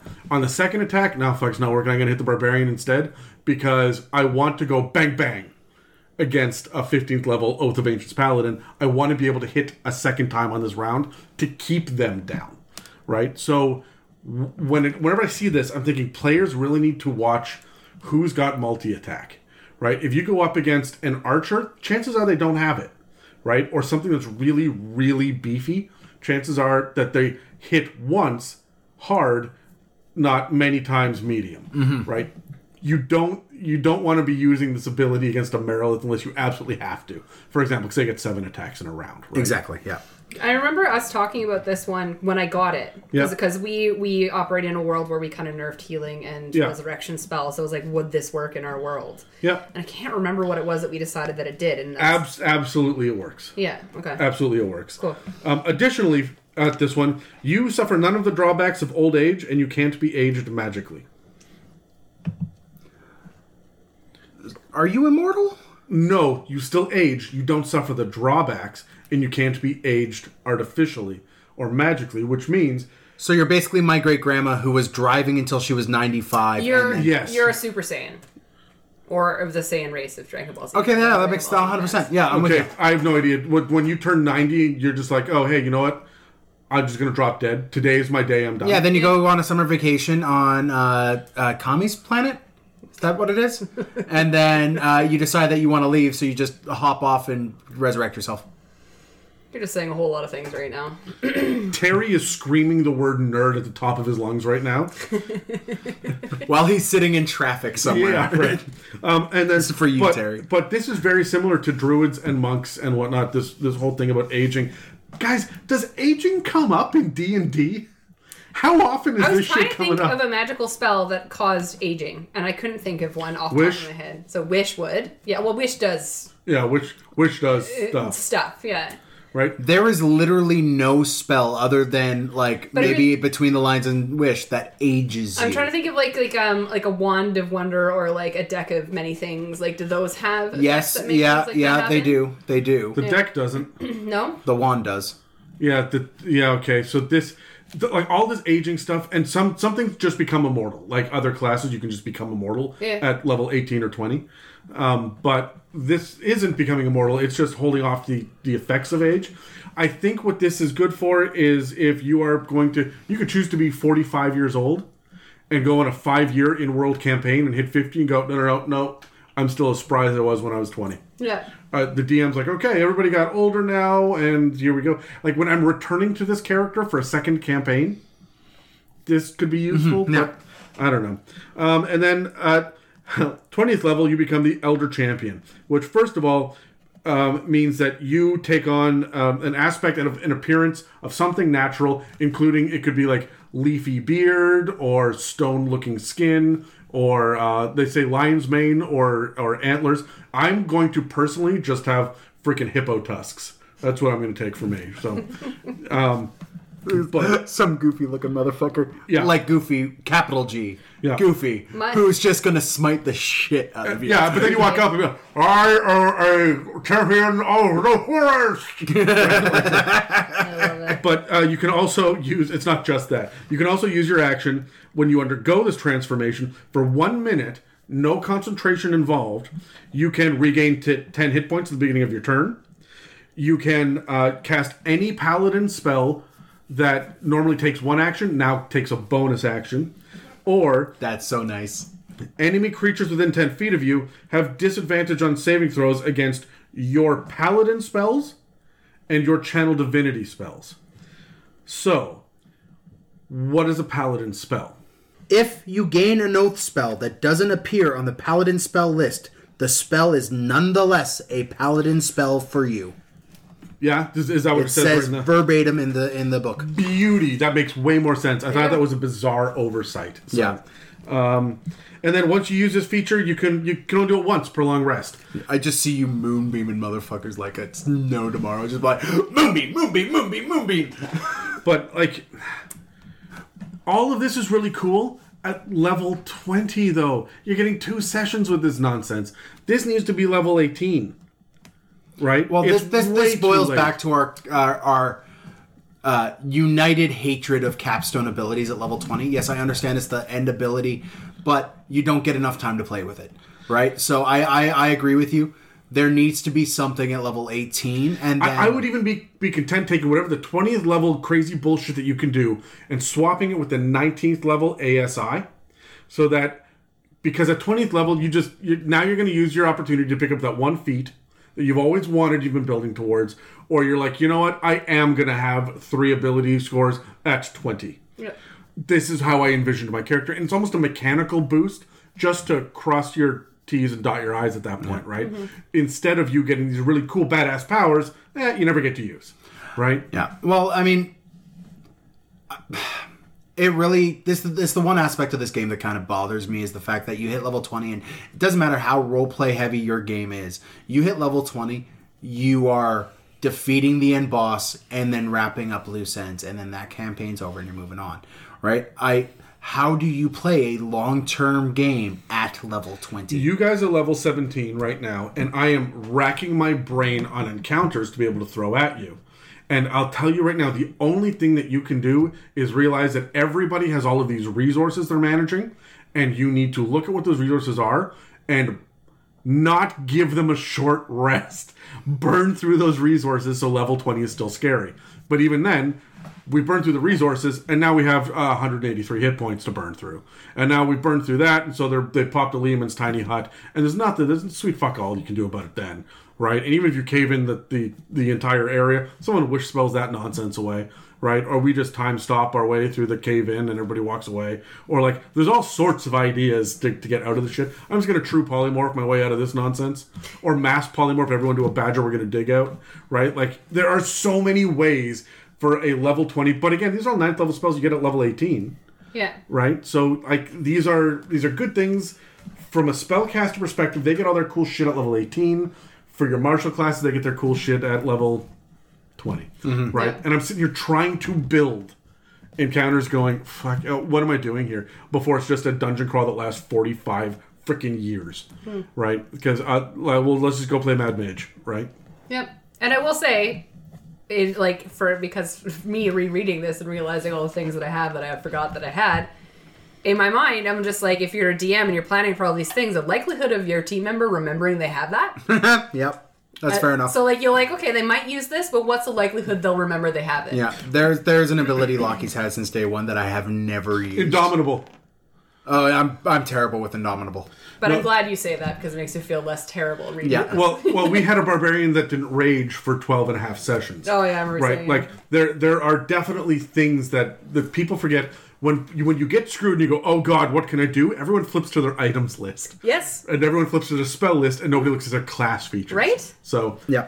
anyways, So Megan, you're that's next. me. Yeah. Yeah, Megan, Yeah. you're next. Cool. So I'm doing um, the Oath of Devotion, uh, which I would say is kind of like your classic Knights of the Round Table, uh, Lancelot, like that kind of thing. Mm-hmm. You're definitely your your holier than thou But class Dan's. Dan's gonna play the halfling, so he's Lance a little. Lance. Oh, so funny, so funny.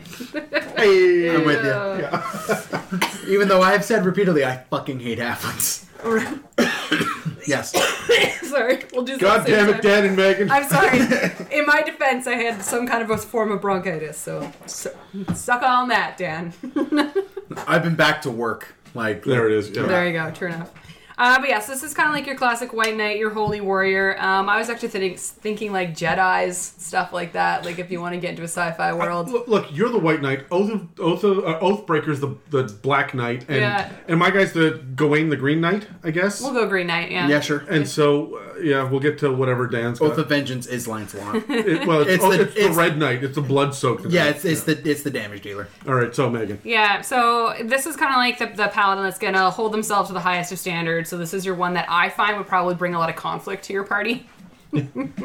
Especially if they're playing the holier than thou right out the gate and going strong and hard on this role play. how, how many people in the car just just started to rage? Being, I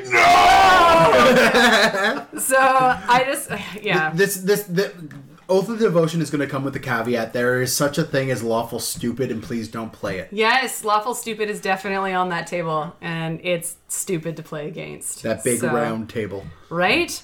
Uh, the, the Knights of the Round Table. Yeah. Thanks, King Arthur. Yeah. Um, Don't encourage him.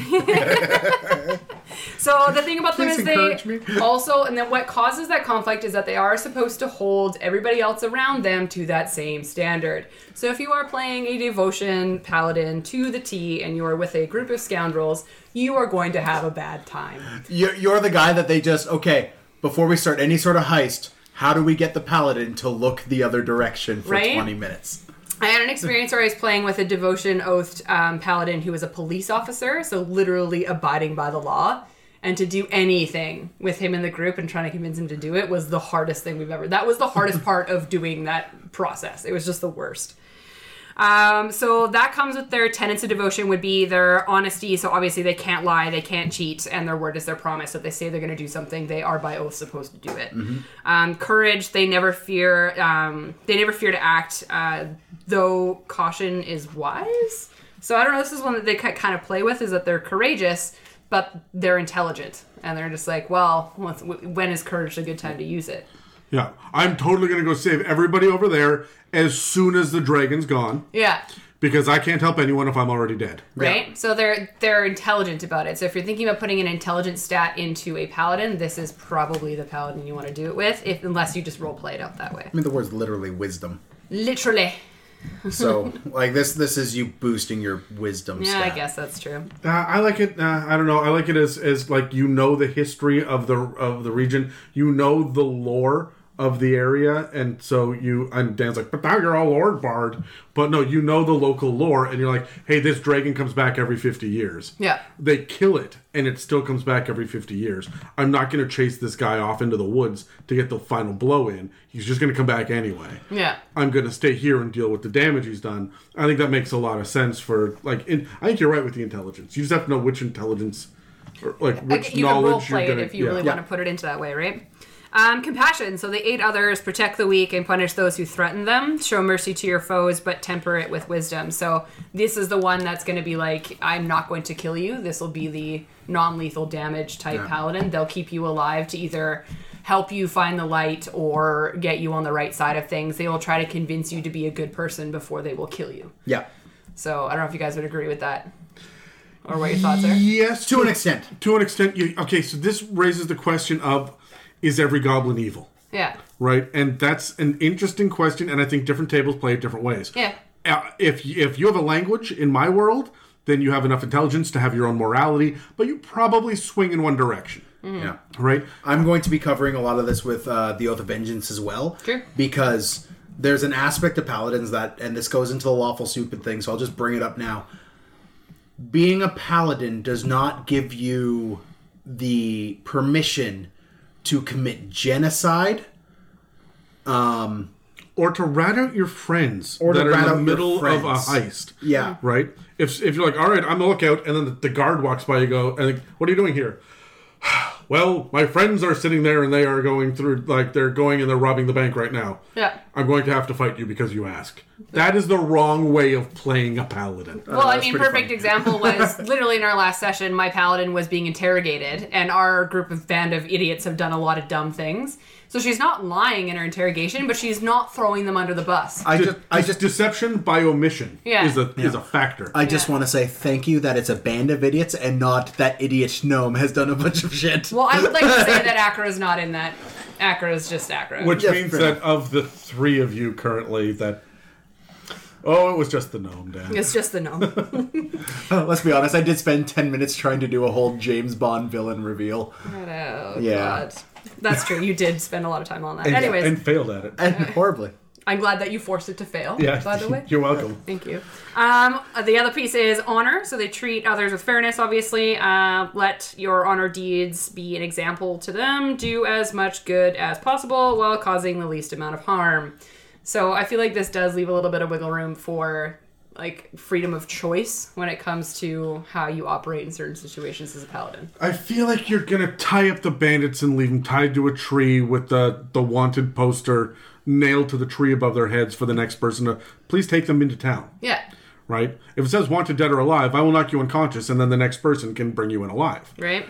And, uh, but again, at what point is that stupid? Right? And so, But I think that's a part of just like it, like the least amount of harm. So like I feel like if you were to think of your compassion and your courage and have that freedom to wiggle room with it, at what cost? And again, I do like to like I'll delve, delve into a little bit when I think talk about my ideas for paladins. It, it kind of dives into the how did you get your devotion? Where did you get it from? And why did you devote yourself to it? And then how does that create that conflict between you and the people you're trying to save or not save? Right? yeah, the, the thing that I like about paladins, even as much as monks, these guys are your philosophers. Yeah. and they're going to get into it not about follow my god but is that really the way that you would handle that are there not better ways and every single one of them from their own perspective each one of these subclasses would, would look at it like For sure. that. Yeah. Yeah. absolutely. And then duty, be responsible for your actions. Obviously, you're going to protect those that are around you um, as much as you possibly can, and um, obey those who do have authority over you. So you do respect line of command. I Yeah. think that's a big piece of it. Yeah, for sure.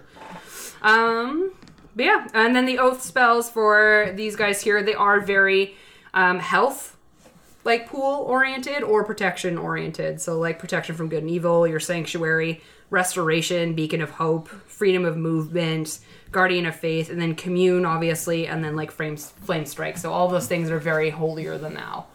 Is how I feel about their Flame strike list. comes out of left field. I know, right? Weird, Protection from good and evil, sanctuary, zone of truth, beacon of hope, flame strike. right? like, I feel like that's your um, last ditch effort on. yeah, that's your. I've been trying to help you for as long as I possibly can. Now you die. So now, the cleansing fire yeah, I love it. Um, sorry. uh, there is one thing. I'm just checking this real, really quick because something seems weird. yes daniel what would that thing be daniel Oh, okay, cool. Um, I've always thought sanctuary was self only. It's not. You can No. cast it on other people. So that yeah, that tracks. cool Yeah, I just like casting sanctuary on yourself as a paladin doesn't fit. uh, it does if you are like dueling them or compelling them to duel you Oh, that's just a cheap move. And also, they're both concentration, so you couldn't do that. But still, well if someone else decides to give you sanctuary yeah, right.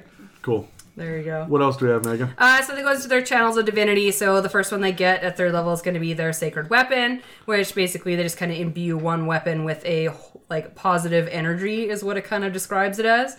So for one minute, you kind of add your charisma modifier with, of course, a minimum of one. Uh, the weapon then emits a bright light or a 20 foot radius with dim uh, light for 20 feet beyond that. So it just basically makes a bright light weapon. you get sting For one minute, one minute. Yeah. one minute per long rest. yeah You but add your charisma modifier to attack rolls for a minute. Sorry, said that wrong. Yes. This is the most useful channel divinity, in my opinion. At level three, absolutely. Especially like right out the gate at level three. Yeah. Like for one minute, you get a plus minimum three. Because let's be honest, you, you got a, at least a sixteen, right? To your attack rolls. That's a yep That's a lot. That's that's useful. That means you're hitting. Yeah, but I mean, at level three, you're doing a lot of dungeon crawls and whatnot, and for one minute per long rest, you're saving this for your big boss or for your big mob. Yep, fair enough. right. So it's Yep. not every battle that you're doing this. This is this is a resource you're managing pretty closely. I love it. What's the other one? Uh, turning the unholy. So, as an action, you present your holy symbol and speak a prayer, uh, censoring fiends and undead. This is the first mention of holy symbols that we've seen at all in paladins. yeah. Um, no, it's not. well, they had it. Uh, it is your spellcasting focus. You use a holy symbol Yeah. for your spells. level two. and spellcasting. Thank God. Okay, yeah, I think you skimmed over that. I, I thought I mentioned it. Okay. But okay, then I wasn't listening to you. Um, I'm not throwing you under the bus on this. I'm just like, that's it. That's all we're talking about with holy symbols for this Yeah. holy class. And again, we're just back to gods again. Mm-hmm. And as much as it's of devotion, a lot of this other stuff isn't devotion god level stuff. It's it's fucking flame strike, right? Like there's there's Well, it's, it's it is the textbook definition of holy smite, right? Is a like a flaming strike from the heavens. Yeah. Right. So what this does is each fiend or undead you see within 30 feet of you we need to make a wisdom saving throw. So you guys can correct me if I'm wrong, but in most fiends and those kinds of things, wisdom saving throws for them is not an easy feat. Or am I incorrect in that thought? Their wisdoms tend to be their lowest thing. Yeah. no, not undead. Intelligence and charisma are tanked. Their wisdom is okay because their perception of the natural Oh yeah, I world guess you're fair. is, is all right. Um, and some fiends, your high level fiends, anything above a CR twelve is going to have a pretty good wisdom as well because they've got crazy perception nonsense. Yeah. fair yeah. enough. But the other cool piece about it is that any creature that is turned um, needs to try and move away from you. Essentially, It's, it's the same. It's a frightened thing again. It's Yeah, scared it's- of you. it's It turn- moves away it's from turn. you. It can only use dash action, so on and so forth. So just it runs away for you for a while, which is really cool. Um, so if you are in a horde of undead, it's quite handy, especially if you've got a bunch of squishies around you. So Yeah. yeah, But I mean, if you're surrounded on and there are eight around you and they're rolling a save, Mm. let's say zombies, their wisdom's not great, but it's not it's not terrible. You're probably still gonna have three attacking you. Five of them will run. it's true. So it's not a get out of jail free. It card. is also they aren't frightened; they are just running away. Yeah, Okay. They don't have the frightened condition, but it acts like the frightened condition. yeah. Uh, except the frightened condition, you have uh, disadvantage to attack when you are frightened. Essentially, it's not afraid of you; it's afraid of the effect you've put on. it. Yeah. So, So, it's just trying to get away from uh, from the effect. Yeah. It's like, whoa, there's lights and stuff. I'm out of here. We're gonna see the flip side to this with Oath of Vengeance. yeah. Okay. Um, so that brings us into um, the awesome abilities that come with the Aura of Devotion.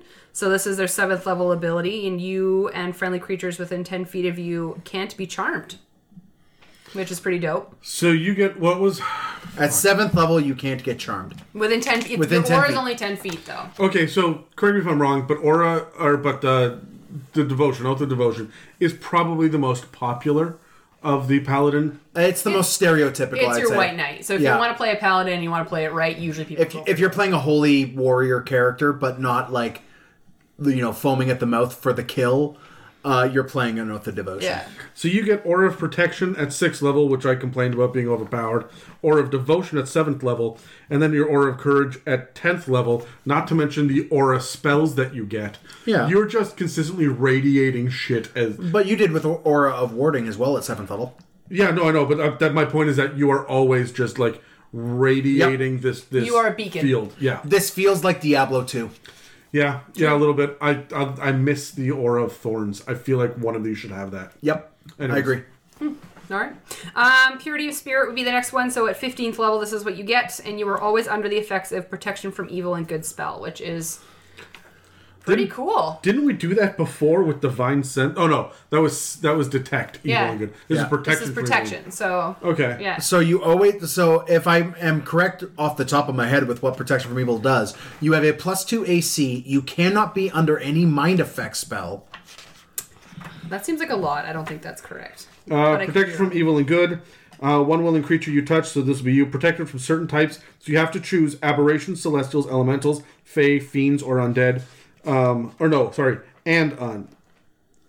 You get you're protected from all of them, not one of Yeah, those types. yeah, yeah. So as long as this, and sorry, you're always Always. Always. Jeebus. So you get plus two AC. Uh, the no, uh, had- they have disadvantage on attack rolls against you. You can't be charmed, frightened, or possessed. Um, and if uh, you're already charmed, frightened, or possessed, It uh, immediately you have breaks. advantage on on saving throws. But you're always under this protection, so you can't be in the first place. So there's no plus to AC. It's This just- is massive. You have The- always have the dodge action. R- right, but there's no bonus to AC. You said plus plus yeah, to the the it's, a three point dis- five. it's a disadvantage to hit. Yeah, three point five give you plus two AC. So this one gives you disadvantage. So you are always under the dodge action. But this is level 15. We have to remind you. Yeah, you're top tier three. You're, you're getting there. Yeah. Yeah, But I that's, mean, that's also when you're fighting aberrations and fiends and celestials and and shit. But I feel right? like as a as a holier than thou warrior, as you're developing yourself, like, oh man, I'm fighting a lot of fiends. I should really figure out a way to protect myself from Yeah, this. no, I, I, the, I, I think it tracks, especially power level along the board, because you get the free stand up ability at level 15 for your Oath of Ancients, and we'll check what Vengeance does, and Vengeance is on par with this. I feel like the stand up ability is very weak and conditional comparatively. Fair enough. Uh, especially without the. It, I mean, you get the added caveat of not having the drawbacks from age and not being able to age magically, but we've already talked about who, yeah, who gives a fuck? who gives a fuck. Yeah, so Yeah. anytime that the player's handbook says the word always or the word never, I go, okay, bitches, stop everything and look at this closely. Yeah. That's too much. Everything should be conditional. And so this thing, wow, this is overpowered, right? Mm-hmm. Even at level 15. This just feels powerful. This is powerful for level 20 because who are your big bads? What are your big bads? Like, I, I, I have to throw dragons now. You guys are tier 4. And well, this is a dragon campaign now. Oh my god, it's all I can do. Dragon's not part of that list. No. Nope. Anyways, Anyways, uh, what do you get at level 20 there? So your level 20 is going to be your holy nimbus. Uh, this Yeah, it is is. adorable. You're basically just a giant ball of light. Uh, for one minute, bright light shines from you in a 30 foot radius, and dim light shines 30 feet beyond that. So basically, 60 feet you are visible, which I think is hilarious. I wish you could turn this off. Yeah, like, do I really want to have that light on all the time? Let's let's be real. I like being a spotlight, so yeah, it's fine. yeah. This little light of mine. Yeah, uh, whenever an enemy creature starts its turn in the bright light, though, the creature takes 10 radiant damage. In addition, for the duration, you have advantage on saving throws uh, against spells cast by fiends or undead specifically. So basically, you are good against the dark and the dangerous uh, because you are a beacon of light and hope. So, does this undermine then the sacred weapon, which gives you the 20 foot radius um, light and the 20 foot dim light as well? Uh, for the light aspect, for sure, but I feel like the sacred weapon, it's the uh, addition to your attack rolls that makes it worth it. Yeah. Yeah. I would just probably not use. I wouldn't use both of these features at the same time. Is my point, Yeah. right? Uh, you do have a couple of inherent ways to cast light without casting light. You'd feel that light would be one of the fucking spells you get, Right? right? But At You don't get point? cantrips. so you why don't would get cantrips, right? But you'd think that the, there's all sorts of subclasses throughout this player's handbook. That's like, oh, you get you automatically get this cantrip, right? It's just one of the things. I feel like that should be. Yeah, it I- feels I'm like with it you. is. It, it's missing. Cool. I love that. Just this radiating friggin' pillar of holiness. You are a spirit bomb. Yep. Hey, do you guys know where Megan is? Wah, wah, Yes, you're right there. It's Mr. Burns walking through the forest after Oh, he's been yeah. irradiated. Let's just use all the references for everybody, in every audience member to know. All right. Uh, so, uh, last but certainly not least is the Oath of Vengeance. Um, these are your edge lordy paladins. Let's be completely honest. Um, these are your guys who want to play a paladin to deal damage and uh, be a holy avenger um, level character. Uh, your tenants are to always fight the greater evil. Tenets. There's no second N. All right, your tenants Thank you. um, is to always fight the greater evil, which plays out in the sense of if you are faced with the choice of fighting a Glabrezu and a skeleton, you're going to go towards the Glabrezu. However, if the skeleton is the greatest evil in the room, you'll go towards the skeleton. oh, that is uh, no fighting my sworn foes. Not, not when uh, faced with the choice of fighting my sworn foes or combating a lesser evil, I choose the greater, greater evil, evil. Right? You just choose the greater evil. Well, I, the, but it says specifically the sworn foes, so that if a Glabrezu that you've never seen before and a skeleton you've never seen before walk in, you might still take out the skeleton first because I could do that in six seconds or less before I go stomp this asshole. But if the Glabrezu's running away and the skeleton's walking towards you, you may go after the escaping demon, right? So I hear what, what you're saying on this, but I'm really going to leave Well, it to it- the sworn foes, right? Yeah. I, I as a DM, I see I see this as someone's tenant, and I go, oh good, oh I'm going to have recurring villains. I'm going to give you sworn enemies. Yeah, and that's and gonna, as this is mechanically bent towards that as well. yeah. Um, so you also have no mercy for the wicked, where uh, your ordinary humanoid might win your mercy, might win your mercy, but your sworn foe doesn't. Right? Uh, your sworn enemies do not get mercy. Okay. I yep. All right. I And this hate- is where I was going to bring up the whole fact that you being a paladin does not mean you can say your sworn enemy is goblins. no. You you choose that goblin over it's there. that goblin. I would even go so far as a DM to accept that tribe of goblins. yeah, the war. This war band of gnolls. This that, war that band of tore gnolls, down right? the orphanage. but sure. the entire race, genocide is not on the table, right? And how that plays out is if you are a paladin and you come across a random uh, evil creature that does not give you the right, the authority, the permission to just kill that evil creature right out. I would also say that you should be completely open to the idea of taking people off your list. I would make you have a real list. Yeah. As a DM, I'm like, what's your Arya list? Yeah. Give me your Arya list, and if she can take the hound off of it, so can you. Exactly. Um, next, you get by any means necessary, which means uh, my moral qualms, my uh, legal qualms will not get in the way of pursuing my foe. You can't kill him. We're in the Feywild. So Yeah. Uh, he's in that building that he owns that's locked up. So I will break and enter to kill him. let's burn the building down. Right? Like, this is why I say this guy's a little edgelordy. Because he, he, you will almost go out of the way to break your qualms as a paladin of vengeance. It just will happen. Um, next is restitution, which if you fail and your foe wreaks havoc, you take the blame on yourself and you will seek to uh, restore by any means necessary the damage he has done to the world. So don't have this guy hold your bag of gold. Exactly. Group loot should not be a factor with the No, because this guy will be like, "Oh, you burned down that orphanage. Well, we are going to go rebuild that orphanage. Then Here's this bag of money that I here's this bag. Rogue. Here's this bag of money. That is all of our uh, party's gold. A- and here's the wizard's staff and and the barbarian's Yeah. codpiece. Yeah, ex- it- all the things that are important. Unwashed, it's worth a lot. Yeah. um. So this guy is yeah. He's got repelling blast. Ew. So in terms that that's his tenets. Um, he's there to take down his sworn enemies, and if his sworn enemies win, it breaks him emotionally. So I like how they added that last one in. It adds a little bit more depth to this. Otherwise, it was just i I'm going to kill it. I'm going to kill it. I'm going to kill it. I'm going to kill it. Well, I feel like that balances out with the holier than thou paladin because if the holier than thou paladin breaks their oath or does something stupid, they have to pay a tenance, like a, a penance towards it. Exactly, So this yeah. gives them that option, A- a even way to they're break it, yeah. constantly being Yeah, no, I'm with you. 100%. evil, yeah. right? So in terms of oath spells at third level, you get Bane and Hunter's Mark. That tracks. I'm, I like it. Yeah. Um, uh, if it's close to you, it's hurting. If it's far away from you, you'll find it. Um, at fifth level, they get Hold Person and Misty Step. If it's close to you, it's hurting. If it's far away from you, you'll get to it. At ninth level, it, you get haste and protection from energy. I'll catch you, and you're not going to be able to do anything about. Uh, you're not going to be able to do anything to me. Um, at 19, at sorry, at thirteenth level, you get banishment and dimension door. Go to hell. I'm coming too. Yeah. um, at 17th level, you get Hold Monster and Scrying. Stay there. I'll always be watching. Um, Paladins with Scrying. That's odd, but I love it for these guys because they're always chasing after their sworn foes.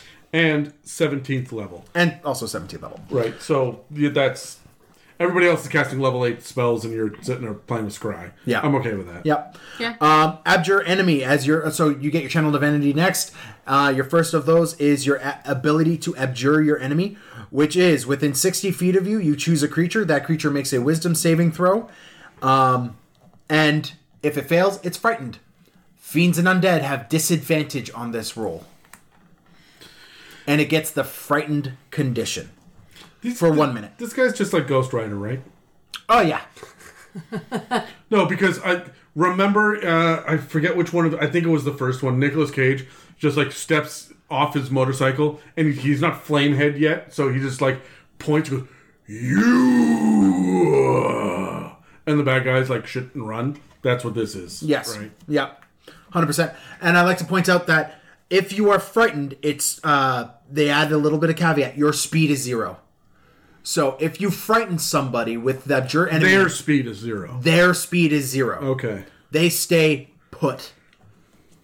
Now, this effect is broken if they take any damage, and they still have the ability to attack those around them, although at disadvantage because of frightened. But they stay put. And if they succeed the save, their speed is still halved. So this guy is going to get you, is basically what this is. If you are two turns of movement away, he's slowing you down enough to catch up or to get you next turn. Right? Your next option is Vow of Enmity. Uh, Vow of Enmity is badass because for one minute, you choose a creature within 10 feet of you, um, and you get advantage on attack rolls. Period.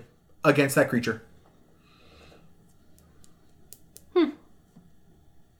Mix that with a little bit of, I don't know, rogue.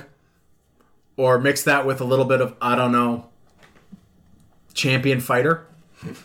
this gets amazing pretty damn quick. And it doesn't come with the same barbarian thing where now you have disadvantage, uh, everything has advantage against you as well.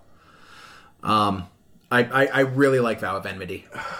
And it, I mean, it's one it's one minute per long rest. Let's be completely honest; it's not overpowered, but it is definitely that I'm saving this for my sworn enemy, and I'm going to destroy that asshole. That's what this is. At seventh level, you get uh, your relentless aven- uh, yeah, relentless avenger, um, which means when you hit a creature with an opportunity attack, you can move half your distance, half your speed, to catch up with them. This movement does not provoke attacks of opportunity Which is against pretty you. pretty cool. Yeah. You're like, I'm not going to deal with this horde of idiots. You deal Yeah. with them, I'm out. I'm Yeah, well, this guy, uh, right? this guy is my focus, it. and he may try to run away from me, but I will catch him. Yeah. So feel like this is really good if you've already dropped Hunter's Mark on him as well. Yep. Yeah. Yeah. I, I, the, Thematically, it stacks, is my point. yeah, it very much does. Uh, at 15th level, you get the Soul of Vengeance, which means uh, your author- I like how they phrase this. The authority of which you speak your vow of enmity gives you greater power over your foe. So at that one use of vow of enmity, it now adds on top of it the fact that you can now attack as a reaction against your vow of enmity If it is in range. if it's within range. Obviously, yeah. and with a melee weapon. Yeah, so it's not like you can, like, flip a bow and arrow at it for certain. No. Yeah. But it stacks with the Vow of Enmity ability because it's just an addition to Vow of Enmity. Yeah. So you get a reaction to hit them with advantage for um, anytime they attack anything with them with uh, within one minute. Yeah. That's what that is. It's pretty cool. But the thing is, um, yeah, whenever they make an attack, you can smoke it. That's assuming that, that they're within reach of you. And it doesn't say melee attack. It just says attack. When they make an attack, you have to make a melee attack. Right, but they don't have to make a melee attack. Is my point. No, no. But the thing is, they can. Um, there's so much of this class that is about pursuing and getting in melee combat with things. Okay, so I got a question for you. If I decide to turn you to stone, I'm a Medusa, and I turn you to stone with an action, right? Did I attack you? If I throw up a force cage around you, did I attack you? Or are you looking for the word make a spell attack in the spell? I think so. Yeah, I think that you're looking if for it's that if word. it's a spell attack or an attack action, you get to use this. Okay, a lot of the stuff. So if it's part of a multi attack, obviously that works. Um, if they, If it's a ray or if it's a uh, smite or if it's like green flame blade, like those kind of things, shocking hands, uh, even There's there's gonna there's gonna be things like if you create water in someone's lungs, is that an attack? no. I would say yes, just because you're purposefully doing harm to someone. You were saying and now hurt, right? So I'm not gonna like. What what is it? The tentacles that grab you, the vines that, that grab you. Arms of Hadar, Does that one do damage? maybe. W- one of them does damage. One of them doesn't. If it doesn't do damage, then Arms of Hadar doesn't. Grasp does. Both of them are off Hadar. I, what, you you spoke words and I did not understand. Those that. are warlock spells. yes. Do, Yeah. it- do it again. Arms of Hadar, I believe, is what it's called. Yeah. Does not do damage. Grasp of Hadar does, I believe. First of all, it's Hadar. I'm just fucking with you, Dan. I'm just fucking with you. It's okay. We my we love you, favorite. Dan. Um, and uh, Warlock Arms and uh, I saw this uh, Hunger of Hadar. Hunger. That's what it is. not grasp. Yeah. So what? So one of them does, one of them doesn't. But my point is that if you're, I would say that it has to do damage, purposefully do damage, right? If I cause an earthquake, right, and you take a bunch of damage from the earthquake, then of the ground shaking, then yes, I did it. I dropped that building on you. But if I'm just like using thaumaturgy, that's not gonna like I may make the room rumble, but it's not gonna make Exactly. No, yeah, I'm with you. I'm with you. So- I'm looking for that word attack. I think. it's not going to say it in every circumstance because I can mold earth out from underneath you and drop you into the lava, right? That's an attack, Yeah. right? Even though I just molded earth. Oh, well, just it's one of those things that you communicate with your DM. Yeah. And and just because I could see a player being I feel like a DM could rules lawyer the way out of this. and a player can rules a lawyer their way into it. So you you have to set ground rules, and it, it, when this comes up as an ability at level uh, fifteen, You should you should have clear open communication. you should have clear open communication with your DM. Yeah. Okay. At twentieth level, you get to be an avenging angel. You sprout wings uh, for one hour. You sprout wings from your back and gain a fly speed of sixty. You emanate an aura of menace for 30 feet around you, um, which the first time any creature enters it or starts their turn within it uh, six, uh, must succeed on a wisdom saving throw or become frightened of you. All right. So besides the fly, which is really cool, you're just causing more frightened nonsense. Yep. I feel like every scourge Aasimar wants this. Mm hmm. Get your wings back. Yeah. Yep. Cool. Uh, yeah, I like it. Cool. There you go. I like it because it's very focused and there's nothing that's really quite like this that in any of the other classes. The No. like hunting you even the hunter doesn't hunt like this, right? With This- that much aggression. This this to me Yeah. is the the good version of uh, Michael Myers from Halloween. He's just always coming and will. That's oh, literally what I was thinking of when I was thinking of like him, like like it's that slow walk. It's that You're slow, running and he's slow relentless walking. It's a walk. T one thousand. Yeah, Yeah. Yeah, it it, it, it has this really cool motif. Um, however, it is it leans towards edge lordy, and there are some things that you need to be careful of as a DM and as a player for this. I I as a DM will look down at this and go, Oh bitches, I'm a split a party. Yeah. Oh man, I'm a split a party. Yep. There's gonna be pressure trigger, portcullis is dropping left, right, and center. Let's be real. Parties split themselves. You don't even have to do that. You're not wrong. Dan, that's your only defense. Hey, hey, hey. Anyways, we're going to move on to a quick little shout out before we continue on with some character builds. We have mentioned before we are a Canadian podcast uh, based specifically out of Vancouver. Um, and we've decided that we want to be able to kind of support other local nerds and everything else like that. And we're going to start off with uh, Ghost Fox Dice. Uh, that is one word on Instagram at Ghost Fox Dice. They are a local uh, LGBT positive, like supportive uh, dice manufacturing company. Uh, it's a couple guys who just are passionate nerds. They're massive Adventure Zone and Critical Role nerds. Like I had a good little talk with the guy. I met him when I was buying coffee at Starbucks. Like uh, I met Gray there, and he's he's a great great guy.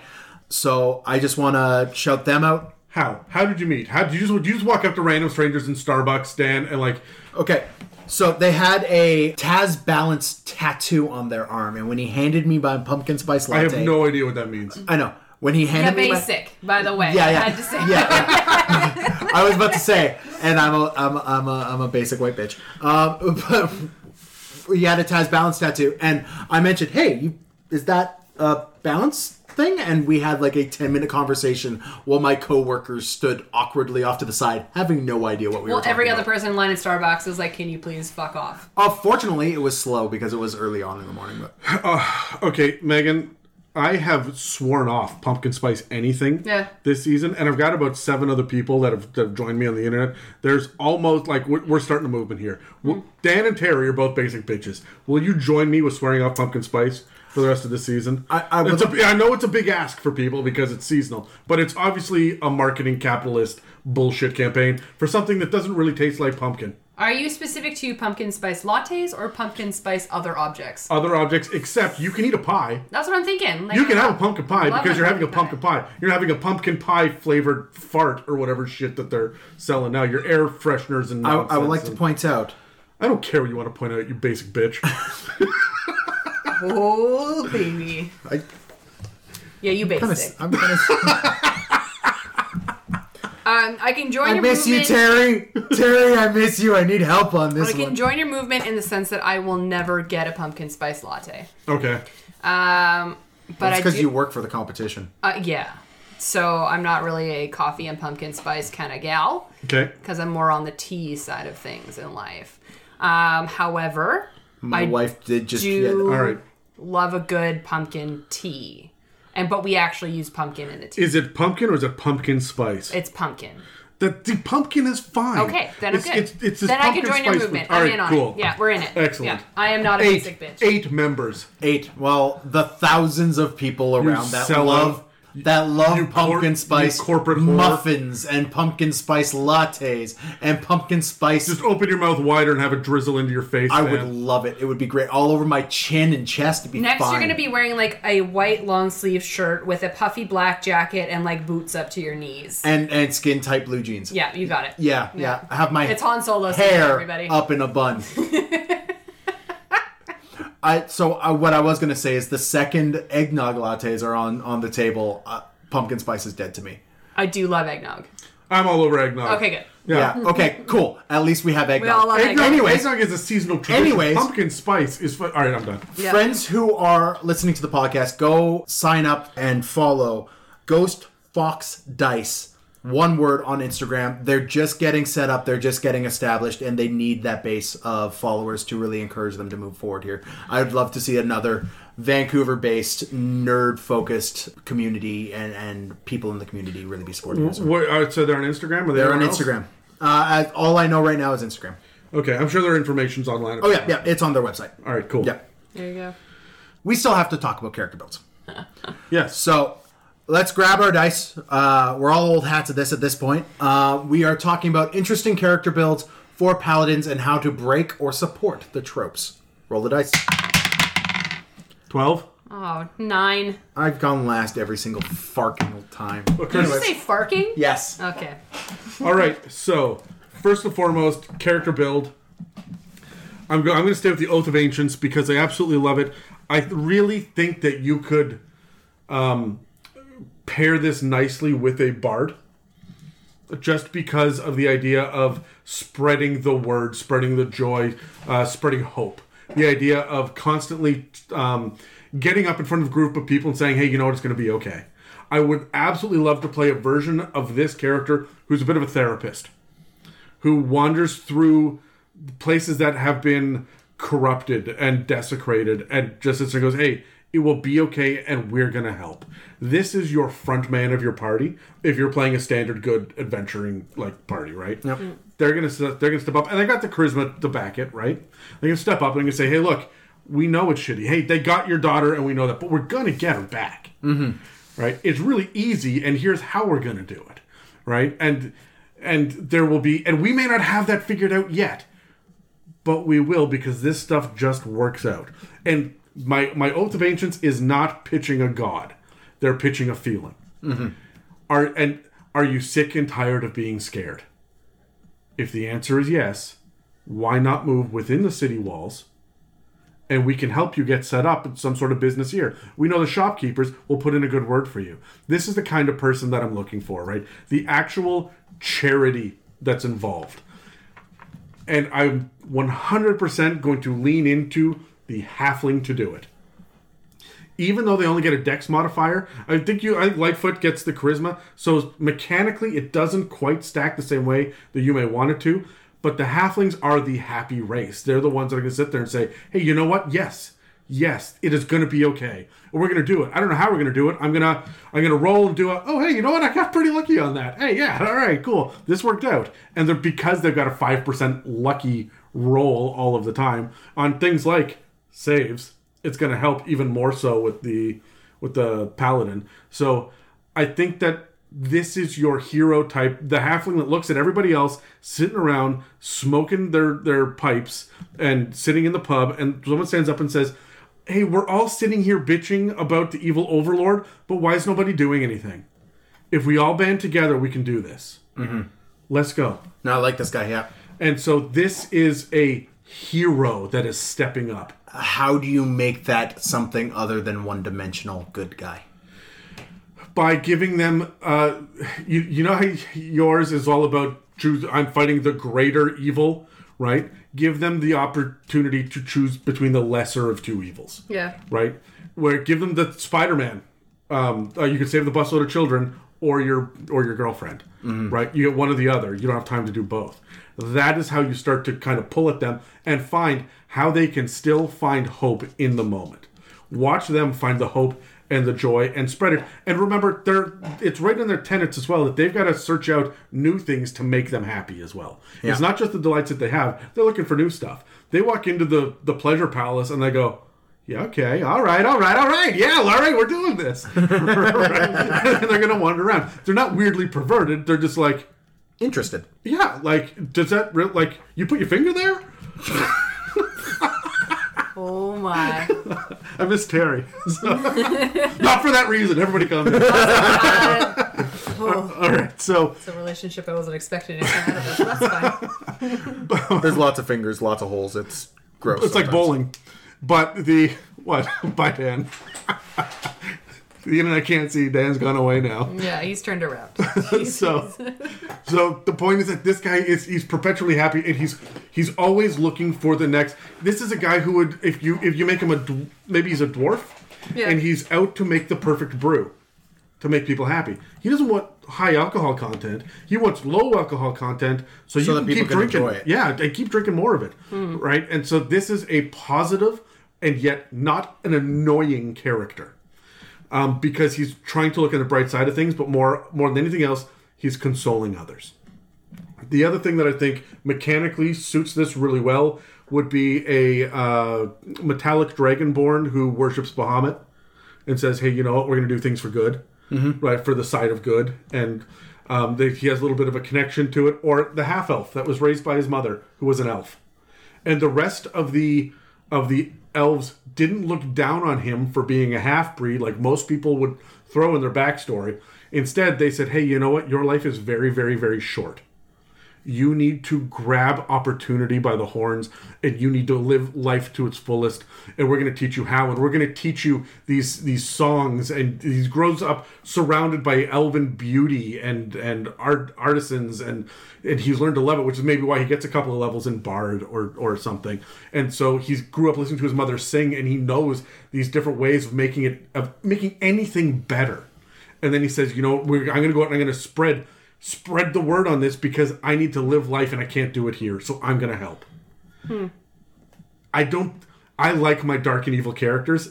I love this as being a true hero. Mm-hmm. I'm not a fan of the cleric that's out to heal people. You heard me bitch about that in the in the cleric episode, right? And I'm I'm not out for the like avenging anything. That's I've seen that. I've seen that a lot. We have so few sincere heroes anymore that are just trying to do good that don't go through their negative like oh they've been tempted by the evil dark side of no, I'm not going to be tempted. I know what's right, and this is right, and we're going to restore hope to the kingdom. I like it. And It's that's Urbandale. it. It is. It is Urbandale, and Yeah. and It's Ur- Rezu to a lesser extent. yeah. For those of you that don't know, Urbandale was a was a NPC that was just good at everything, including trying to help the the players by giving things like back rubs and and you know He I- was I- A too feel handsy. good character. he He was just way too handsy. look, hey, he was gonna he was gonna sit there and he was gonna help you do whatever it is. Oh, you're sitting there and you're doing a clockwork thing because you're a gnome. Can I sit down and help? Can I at least watch? I'd love to learn what you have to say. Yeah, he was also very good at dying to su- uh, summon bah- uh, Demogorgon to the world. Uh, that was your guys' choice, not mine. Boom. So maybe if you hadn't totally fucked up the encounter, that wouldn't have happened, Dan. I didn't totally fuck it up. Well, then why were you on the other side of the map from everybody else when they really needed you, Dan? Why was everybody on the other side of every map? We were so spread out in that. You ran away. Your fault. Anyways, uh, who's Megan. next? Megan. Cool. I will go. So I had a couple of random ideas, but I think for me, I really love the idea of breaking the paladin and what it truly stands for. So the fact that I had to kind of like devotion to go off of, I, I would completely break this concept. Because right now if you read devotion and go at rules as written you are talking about deities you are talking about gods you are talking about holier than thou you are talking about mm-hmm. the divine. I would just want to really tie the devotion piece into either a construct or just break it and just be f- almost like worshiping a false god so they get their abilities and strength from just knowing and feeling like they are devoted to something, but it doesn't actually come from a deity. It just comes from their own will and their own ability to, And they know it. and they know it. Yeah, it's not like they're falsely assuming that there's some sort of deity, but it's it, it's in them all along. No, they actually know that it's their power. Yeah. yeah. But like they they know that they've grown into this ability because they worship strongly of this uh, construct or uh, like a, a false god, or even just choose one of the evil gods to follow, like you're talking about, like Bahamut or like Well, Bahamut's a good god, but yeah, that's true. Sorry, Tiamat is what I was thinking of. Yeah. So I said earlier, just have them be devoted to Tiamat and be like, okay, well, I as a paladin have all these abilities because I'm devoted to this god and it is a deity, but it is inherently evil. So I love the idea of playing an evil paladin, but not going your classic Oathbreaker,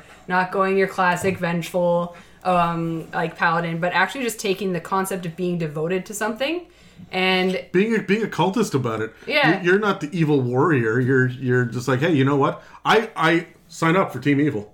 yeah, Like, let's do this. I'm gonna hand out pamphlets on my days off. right? So that's just basically what they did and where they grew. Like maybe they just grew up in a city or a town where that's who ruled the city. Like think of something like, um, God, I can't think of the fucking vampire right now. What's his name? Strahd. Strahd. So think of Strahd. If you had a cult, not necessarily vampires, but the people that worship and take care of them, they could you could have a paladin warrior that is just devoted to their cause with the devotion abilities. Is there anything saying that you couldn't choose a great old one or an arch archfey or anything? Nope. No, So- there is no limit to what you can choose to what you are devoted to. Yeah, man, I think I think that's a fantastic idea. Yeah. What, what about flipping it on its head though? Um, Using your good abilities, your healing, your protection, your everything abilities to manipulate the masses to follow your evil god. Yeah. I'm Yeah. on board with yeah, this. look, we need to keep the people alive to worship. Yeah. Right? Hey, you know what? I just healed you back, little peasant that nearly died in that fire. And remember, Tiamat did this for you. Right? Yeah. Right, and I think that's cool. I also like the idea of you could play this a little bit sniveling too, because you know who else is super devoted? Henchmen, goblins, kobolds. Yeah. Right, the kobold that is just super devoted to the white dragon. right, because kobold's a playable race now, right? Yep. Yeah. So But if you were to build like a paladin that was going to be that strong force to bring it forth, I would almost choose a dragonborn or a tiefling or something that is a little bit more frightful, so you can kind of have that like leadership quality and capability. I And will- both Dragonborns and Tieflings give you the bonus to Charisma, which is super nice for this. exactly. So they do actually make pretty good paladins at the end of the day, but would a dragonborn truly follow an angelic deity? Probably, maybe not, depending on where they are. But yeah, you pretty much have Bahamut and Tiamat, and those Yeah. are your. So why not take the devotion piece, throw it into the negative dark? I'm a very dark person. I think we've learned this now. Oh yes, Yeah. So I like this, especially if you're going to play um, Hoard of the of the Dragon Queen and then Rise of Tiamat, and you sit there as your Dragonborn that's like, hey, you know what? My god says, and you never name drop your god, and then you get to the last little bit, you're like, oh no, I've been fighting for Tiamat the whole, Whole time. time. What are you guys doing? exactly right. You never know actually what deity they're following. Yeah. They just And that adds this really interesting arc as well for your uh, players and, and for your friends around the table as well as like, do they try to convince you that evil is bad? Yeah. And then turn your devotion to nine else? percent of parties will just murder the shit out of that character. yeah. Absolutely. Or not murder them, or we'll just assume that they're worshiping somebody good because they just healed them. Yeah. Well, they'll just assume. They won't ask. Like, it- it'll never How many good. times do you, your players ask you what the name of your NPCs are? Almost freaking never. Exactly. So how many times do they actually ask what their alignment is, or who they worship is, Yeah, or un- unless it's Terry who asks me just to see me scramble. yeah. Oh no, Dan asks me. Dan be- doesn't know too. Yeah, Yeah. But, yeah. But that that's my point. Is like you kind of have to rely on the fact that your team probably isn't going to ask. Yeah. They're going to make mistakes. I sit down and I say a prayer in Draconic. yeah. Eh, Who else speaks Draconic? Nobody. Beautiful. Beautiful. Excellent. right. So I just think that's good. But. uh but yeah, I will throw in my little one that I sent you the other day because I think it's hilarious. Yeah, yeah. Uh, so it does. Talk, I did want to decide it falls on the oath of the ancients, though. But I basically said cynical, uncultured paladin who's traveling along, stops at an inn and has the most delicious meal like they've ever had, and then forsakes their duty and acts as a chef's herald. Basically, as their hype man and a bodyguard aim angelically and violently to spread the reputation of this new chef. I just see him like walking up to a cleric and telling like, yeah, yeah, Torm, Torm's cool, Torm's all right on everything, but have you had this Have burger? you had this burger? I, I love the idea of him like raiding the goblin encampment and then turning around to leave, and he leaves like a little pamphlet hanging from the. it's, it's, from a, the it's a takeout order, Yeah. like a little takeout menu. Yeah, I love it. And then I said Oath of the Ancients because then they can build gardens to grow their own plants and things for fresh ingredients. I am I am actually I'm actually working on a subclass myself for wizard, which I've been secretly working on this. It's a food mage, oh, I like it. and it. everything is food um, based, and so this would very much. I like it. That's I will give a shout out to my brother-in-law though. He kind of helped me come up with that one, but I thought it was That's really cool. Oh, you know what? I like him as a hype man for like a nightclub too. Yeah. You're just hype man for the like the bar in the town, but you're actually just a full-on paladin, so Yeah. you can kick ass. Yeah, I love it. Anyways, ten. Well, my option is not sufficient to either of those two. Um, I I love the religious aspect of the paladin, and and and I I try not to harp on that a lot here on the podcast, but I really do pl- like playing the Look, characters. the who, gods are a part of this game. the gods are a part of this game, and they're it. super duper interesting, and each one of them has a lot of flavor and and uh, and interesting story you could pull out as a paladin of them. And um, I like taking the gods that don't quite fit the oath and seeing how the oath can fit. And one, Maglubiyet. um, Maglubiyet, yeah, sure, go go ahead, uh, the, your goblin god. Orcus. Or Orcus, yeah, sure. Uh, Oath of Devotion, Oath of Devotion, Orcus. We literally just talked about something like that. Yeah. But what I'm thinking of more is taking a race like Terry's not here, so huh, a goblin, and You and your small creatures. Hold on, hold on. There we I, go. I I was told to make fun of you if you decided to do a goblin. were you supposed to? well, Oh, sorry, no, it was gnome. Well, It is no. as Yeah. as as Terry is now driving to work, he's probably at work, just waiting for us to wrap up. Um, I just have to say, this one's for you, Terry. My goblin paladin of Sune, who is the goddess of beauty and love. I didn't even see that. Where the fuck is Sune? In Appendix B in your player's handbook, there is a list of the Forgotten Realms deities. Sune is the goddess of love and beauty. Um, she is often depicted with like uh, very beautiful formed woman, long raven hair. Um, she is the god of artists. raven hair, red She- hair. Red hair, red hair. Sorry. Uh, she's the god of artists. She's the god of um, uh, of love. She's also kind of the god of sex, but that's just part of it. But the reason why I want to do a uh, goblin is Horny little goblin character. not a horny little goblin character. No. Uh, That's just mad as hell all the time. I'm gonna get you first. I'm gonna get you, and I'm gonna get you. No, uh, I, I wanted to have screw this, you and screw you. I wanted to have this character who was a uh, because Oath of Vengeance paladins are protectors. I wanted it to be the protector of art and artists and um, anyone who would destroy works of art, anyone who would deface a statue or um, harm innocent uh, children or anything else like that. This is the type of character. Back on the nightclub thing again. I'm sorry, Dan. This guy's just like protecting the harem. Like, Yeah. you, you leave those girls alone. Yeah, Yeah. They are working hard for a living. Exactly. Yeah. That's who this character is. But I also wanted to twist it in such a way that it uh, that this Oath of Vengeance Paladin is a uh, um, Thomas Crown affair level character who is breaking in and stealing works of art from people who don't deserve it.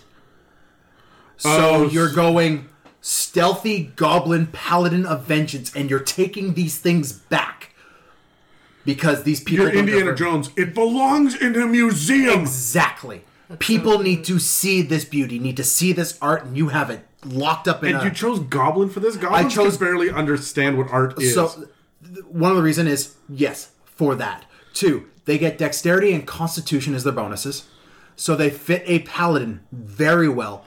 but their saves are wisdom and charisma, and all of your attacks are strength and charisma. Except you could be a finesse build paladin. They're a real thing. Yeah, Why the no, hell no, not? Yeah, but Go with light armor because of that, and you're a stealth character. So you take the criminal background as a paladin, Okay, but and you have deception and sleight of hand, or deception and stealth. You could go uh, criminal or charlatan and get uh, swap out stealth and sleight of hand, but you get those, and your character is breaking into places and stealing their art.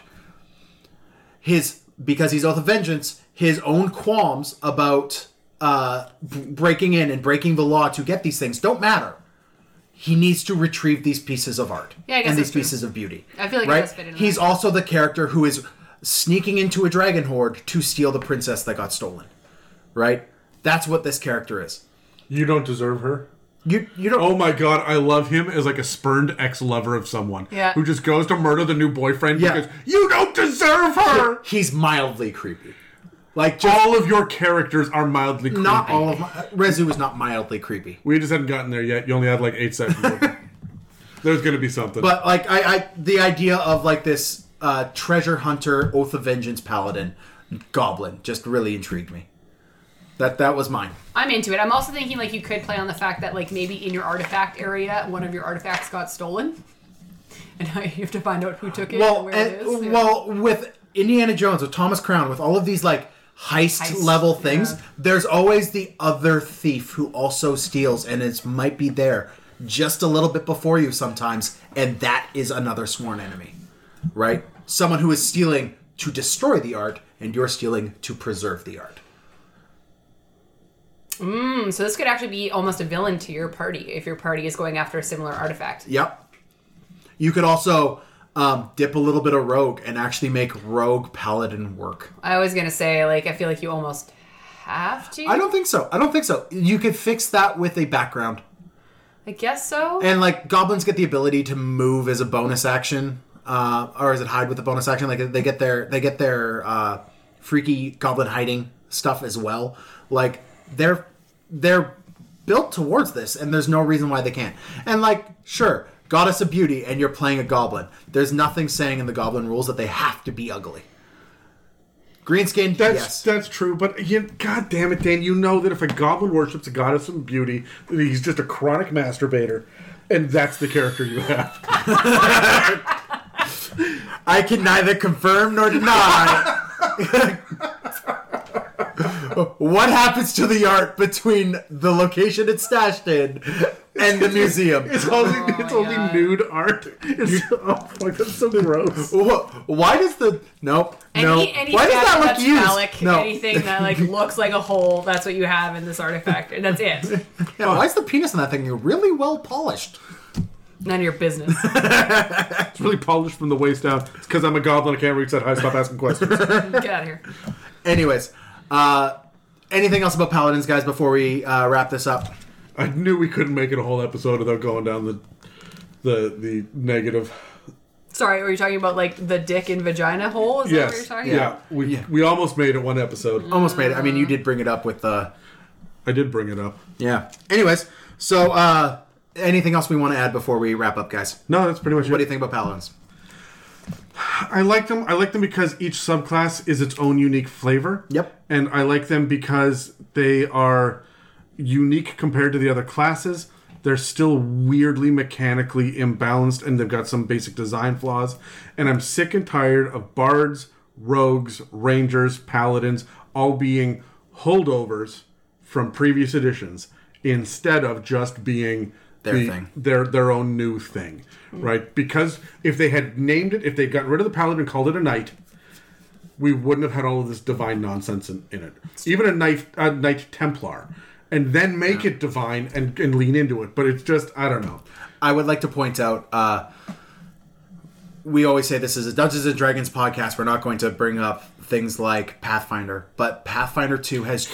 I know, but you'll actually like this because this lines up with your statement. They've they've removed the paladin from the game. The paladin no longer exists, um, except as a champion, and they have changed the paladin to a champion. And if you go the holy way, you can be a paladin, and it is a subclass feature of it. Yeah, I'm fine with- I'm fine but, with that. But its base class is a champion, and it is exactly what you're saying. It is more of a and you can choose to lean into the gods or not. or not, and Yeah. you choose to lean into ideals or uh, um, piety or whatever it is, right? yeah. So Pumpkin piety? Mm, pumpkin now pie. I'm hungry. Megan, No, I would say that like the, the my final thought on paladins is I really love from a DM perspective that you can really go after their devotion item or object or thing and use it against them. And Yep. I think that that would be the funnest t- part as a DM is using that one to your hundred. advantage. So like, and then to your point, and being able to go against like if they can't lie, put them in a situation where they have to lie. If they can't, you know, like they can't do these things because of their devotion. Are devotion. you speaking from experience? Because I broke your sword Yes. and I made Yeah, okay. Personally attacked. All right, guys. Well, uh, that Do you have any final thoughts, Dan? Oh no, I, I love paladins. I always love paladins. Paladins can do no wrong in my eyes. Um, they're a fantastic multi-classing class. You could you could really dip into them two levels and you get more than enough. Paladin barbarian that rages. Why not, right? Um, I mean, you You can't could- smite while you rage, Yeah. but I mean, Well, you can. No, you, c- uh, Yeah. no, you can. You can divine smite because you technically use a spell slot, but you're not casting a spell. True. Well, this is a character I have to build now. Boom. There we go. I just Dan's gonna be up till two in the morning it. now. Yeah. Okay, so that'll be it for uh, this week's episode on Paladins. Um, you can find us on iTunes, Spotify, and YouTube, as well as dozens of other podcast apps. You can also find us at itsamimic.com and email us at info at itsamimic.com.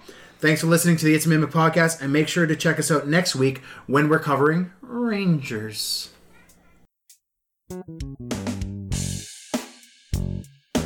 Thank you for listening to It's a Mimic. Check us out online at itsamimic.com or on Facebook, Instagram, and Twitter. Have questions you would like answered by the guys on the show? Send them an email to itsamimic at gmail.com. Tune in every Tuesday for more.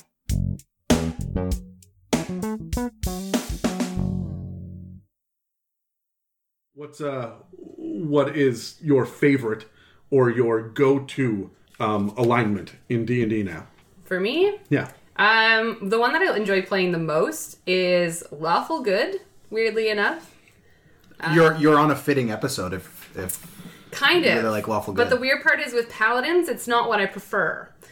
But like I've played a lot of lawful good characters in my day, and so sometimes when I, we did an evil campaign for a hot second for one episode, and I Yeah. could not, for the life of me, figure out how to play an evil character. it was the hardest thing for me to do because I've been playing lawful good for so long. It's kind Yeah. of my go-to, or closer to the lawful good side. It, it took me when we played that evil campaign. It took me like two sessions to really get into it, and then I embraced it. Yeah. But the problem was that you were still happy and you were still following the law, and you thought that this was still a good thing. You didn't change what lawful good meant. You changed how you interpreted lawful good. No, my character was lawful evil, straight up lawful evil. Yes, but you still played it like, oh, interesting. I'm collecting this knowledge, which is a good thing, Mm-hmm. about how everybody dies, and so the morality was just shifted. You, st- he still would have called himself good. Is the point? He was just evil in the Yeah. process, right? Yeah, no, I, I, I, I'm a big fan of like even bad guys. We talked earlier about NPCs, bad guys specifically who are justifiably evil and are good in their own like eyes. Magneto like like Magneto. Yeah, and, and Thanos. yeah. Even even uh, He Strahd. he's doing what he's doing supposed to be E- right. right? even even Strahd to a certain extent is doing what he thinks is right. So well, you always think what you're doing is right. It's, you're doing it for a purpose and a reason. All right, so Dan, what's yours then? If it's lawful good for Megan. oh, Neutral good. I'm boring as hell. Now, Um, did you guys like the fall from from grace? Is that part of the good? The- You want the temptation and either the redemption or the full fall? Yes. I Yes? don't I don't so Okay. much like the fall as much as I like the redemption. Right? Like for me the redemption is uh necessary evil. I'm going to say that Megan watches a lot of anime, Yeah. and that hence the fall. And you are, I mean, you happy little Christer boy. You're you love the redemption arc. I do. I really do. Right, and like like uh, when it finally hits its uh, climax, and you're now being a good character who has been through a lot and has got a lot, got a lot of baggage with him, but is still trying to be the best version of himself that he can be. Uh, I just love I playing. that also type of like character. forcing change on other characters. Oh yes. That's also my favorite. I've done that multiple times in games where my character is like, no, we're doing it this way because of X, Y, and Z, and they have to follow you. Your character walks into church with two legs, walks out with one. Look, shut your butt. Personally attacked. So hold on. So I, I gotta say though, then that's boring as fuck as a DM to be able to say like, oh, here's your redemption arc and it's done. Because I can only do that on the last one or two sessions of an entire campaign. The whole thing has got to be tempting you towards evil or slowly letting you like you have to give me a list of things you've done wrong so we can cross that list off for for your penance all the way through it and for me as a DM, I'm like, okay, so what's next on the list of shit? And hey, you saved the world, which we were all going to do anyway because it's D and D. So I'm bored with your lawful good redemption story.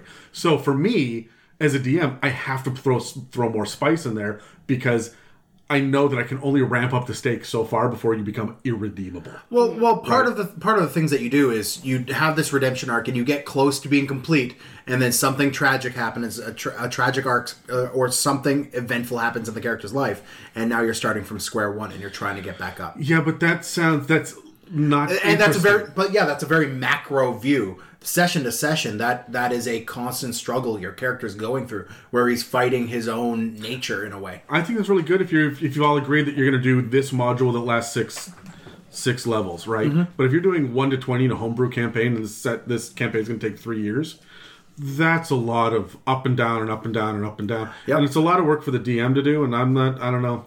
Well, we're, we're experiencing that right now with Loki, right? Yeah, but you're not even close to lawful good. Never have been. No, You're- Boom. Yeah, Well, no, I the I my hope is that Loki eventually gets to be like chaotic good, if not neutral good. He'll never be lawful. Loki just is incapable of that, but I'm hoping he gets towards that neutral good, chaotic good frame of mind. And you did things like you made his daughter, whose his entire his entire quest was to rescue, you made her a revenant, and now he has to deal with the fact that he has an undead daughter. and he has one year and one day to rescue her soul. Yeah, It's okay. Your trusty paladin is going to help you with that. yeah, yeah. How, how's how's your trusty paladin doing with their god relationship right now? It doesn't exist is the Yeah, issue. yeah, yeah, So yeah. So, anyways, Oh, hold on, hold on. I'm going to let you guess. What do you think my favorite alignment is? neutral. True neutral. Yeah, just boring as fuck. uh, I would say Adam would argue about neutral being boring as fuck. Uh, yeah, see, I think I think true neutral is incredibly interesting, but that's as a DM perspective. True enough. Right, because I want true balance in everything, and for every up, there's a down, and I think, Choices. but yeah, but uh, Dan has seen me as a player. I honestly, I think you really like lawful neutral.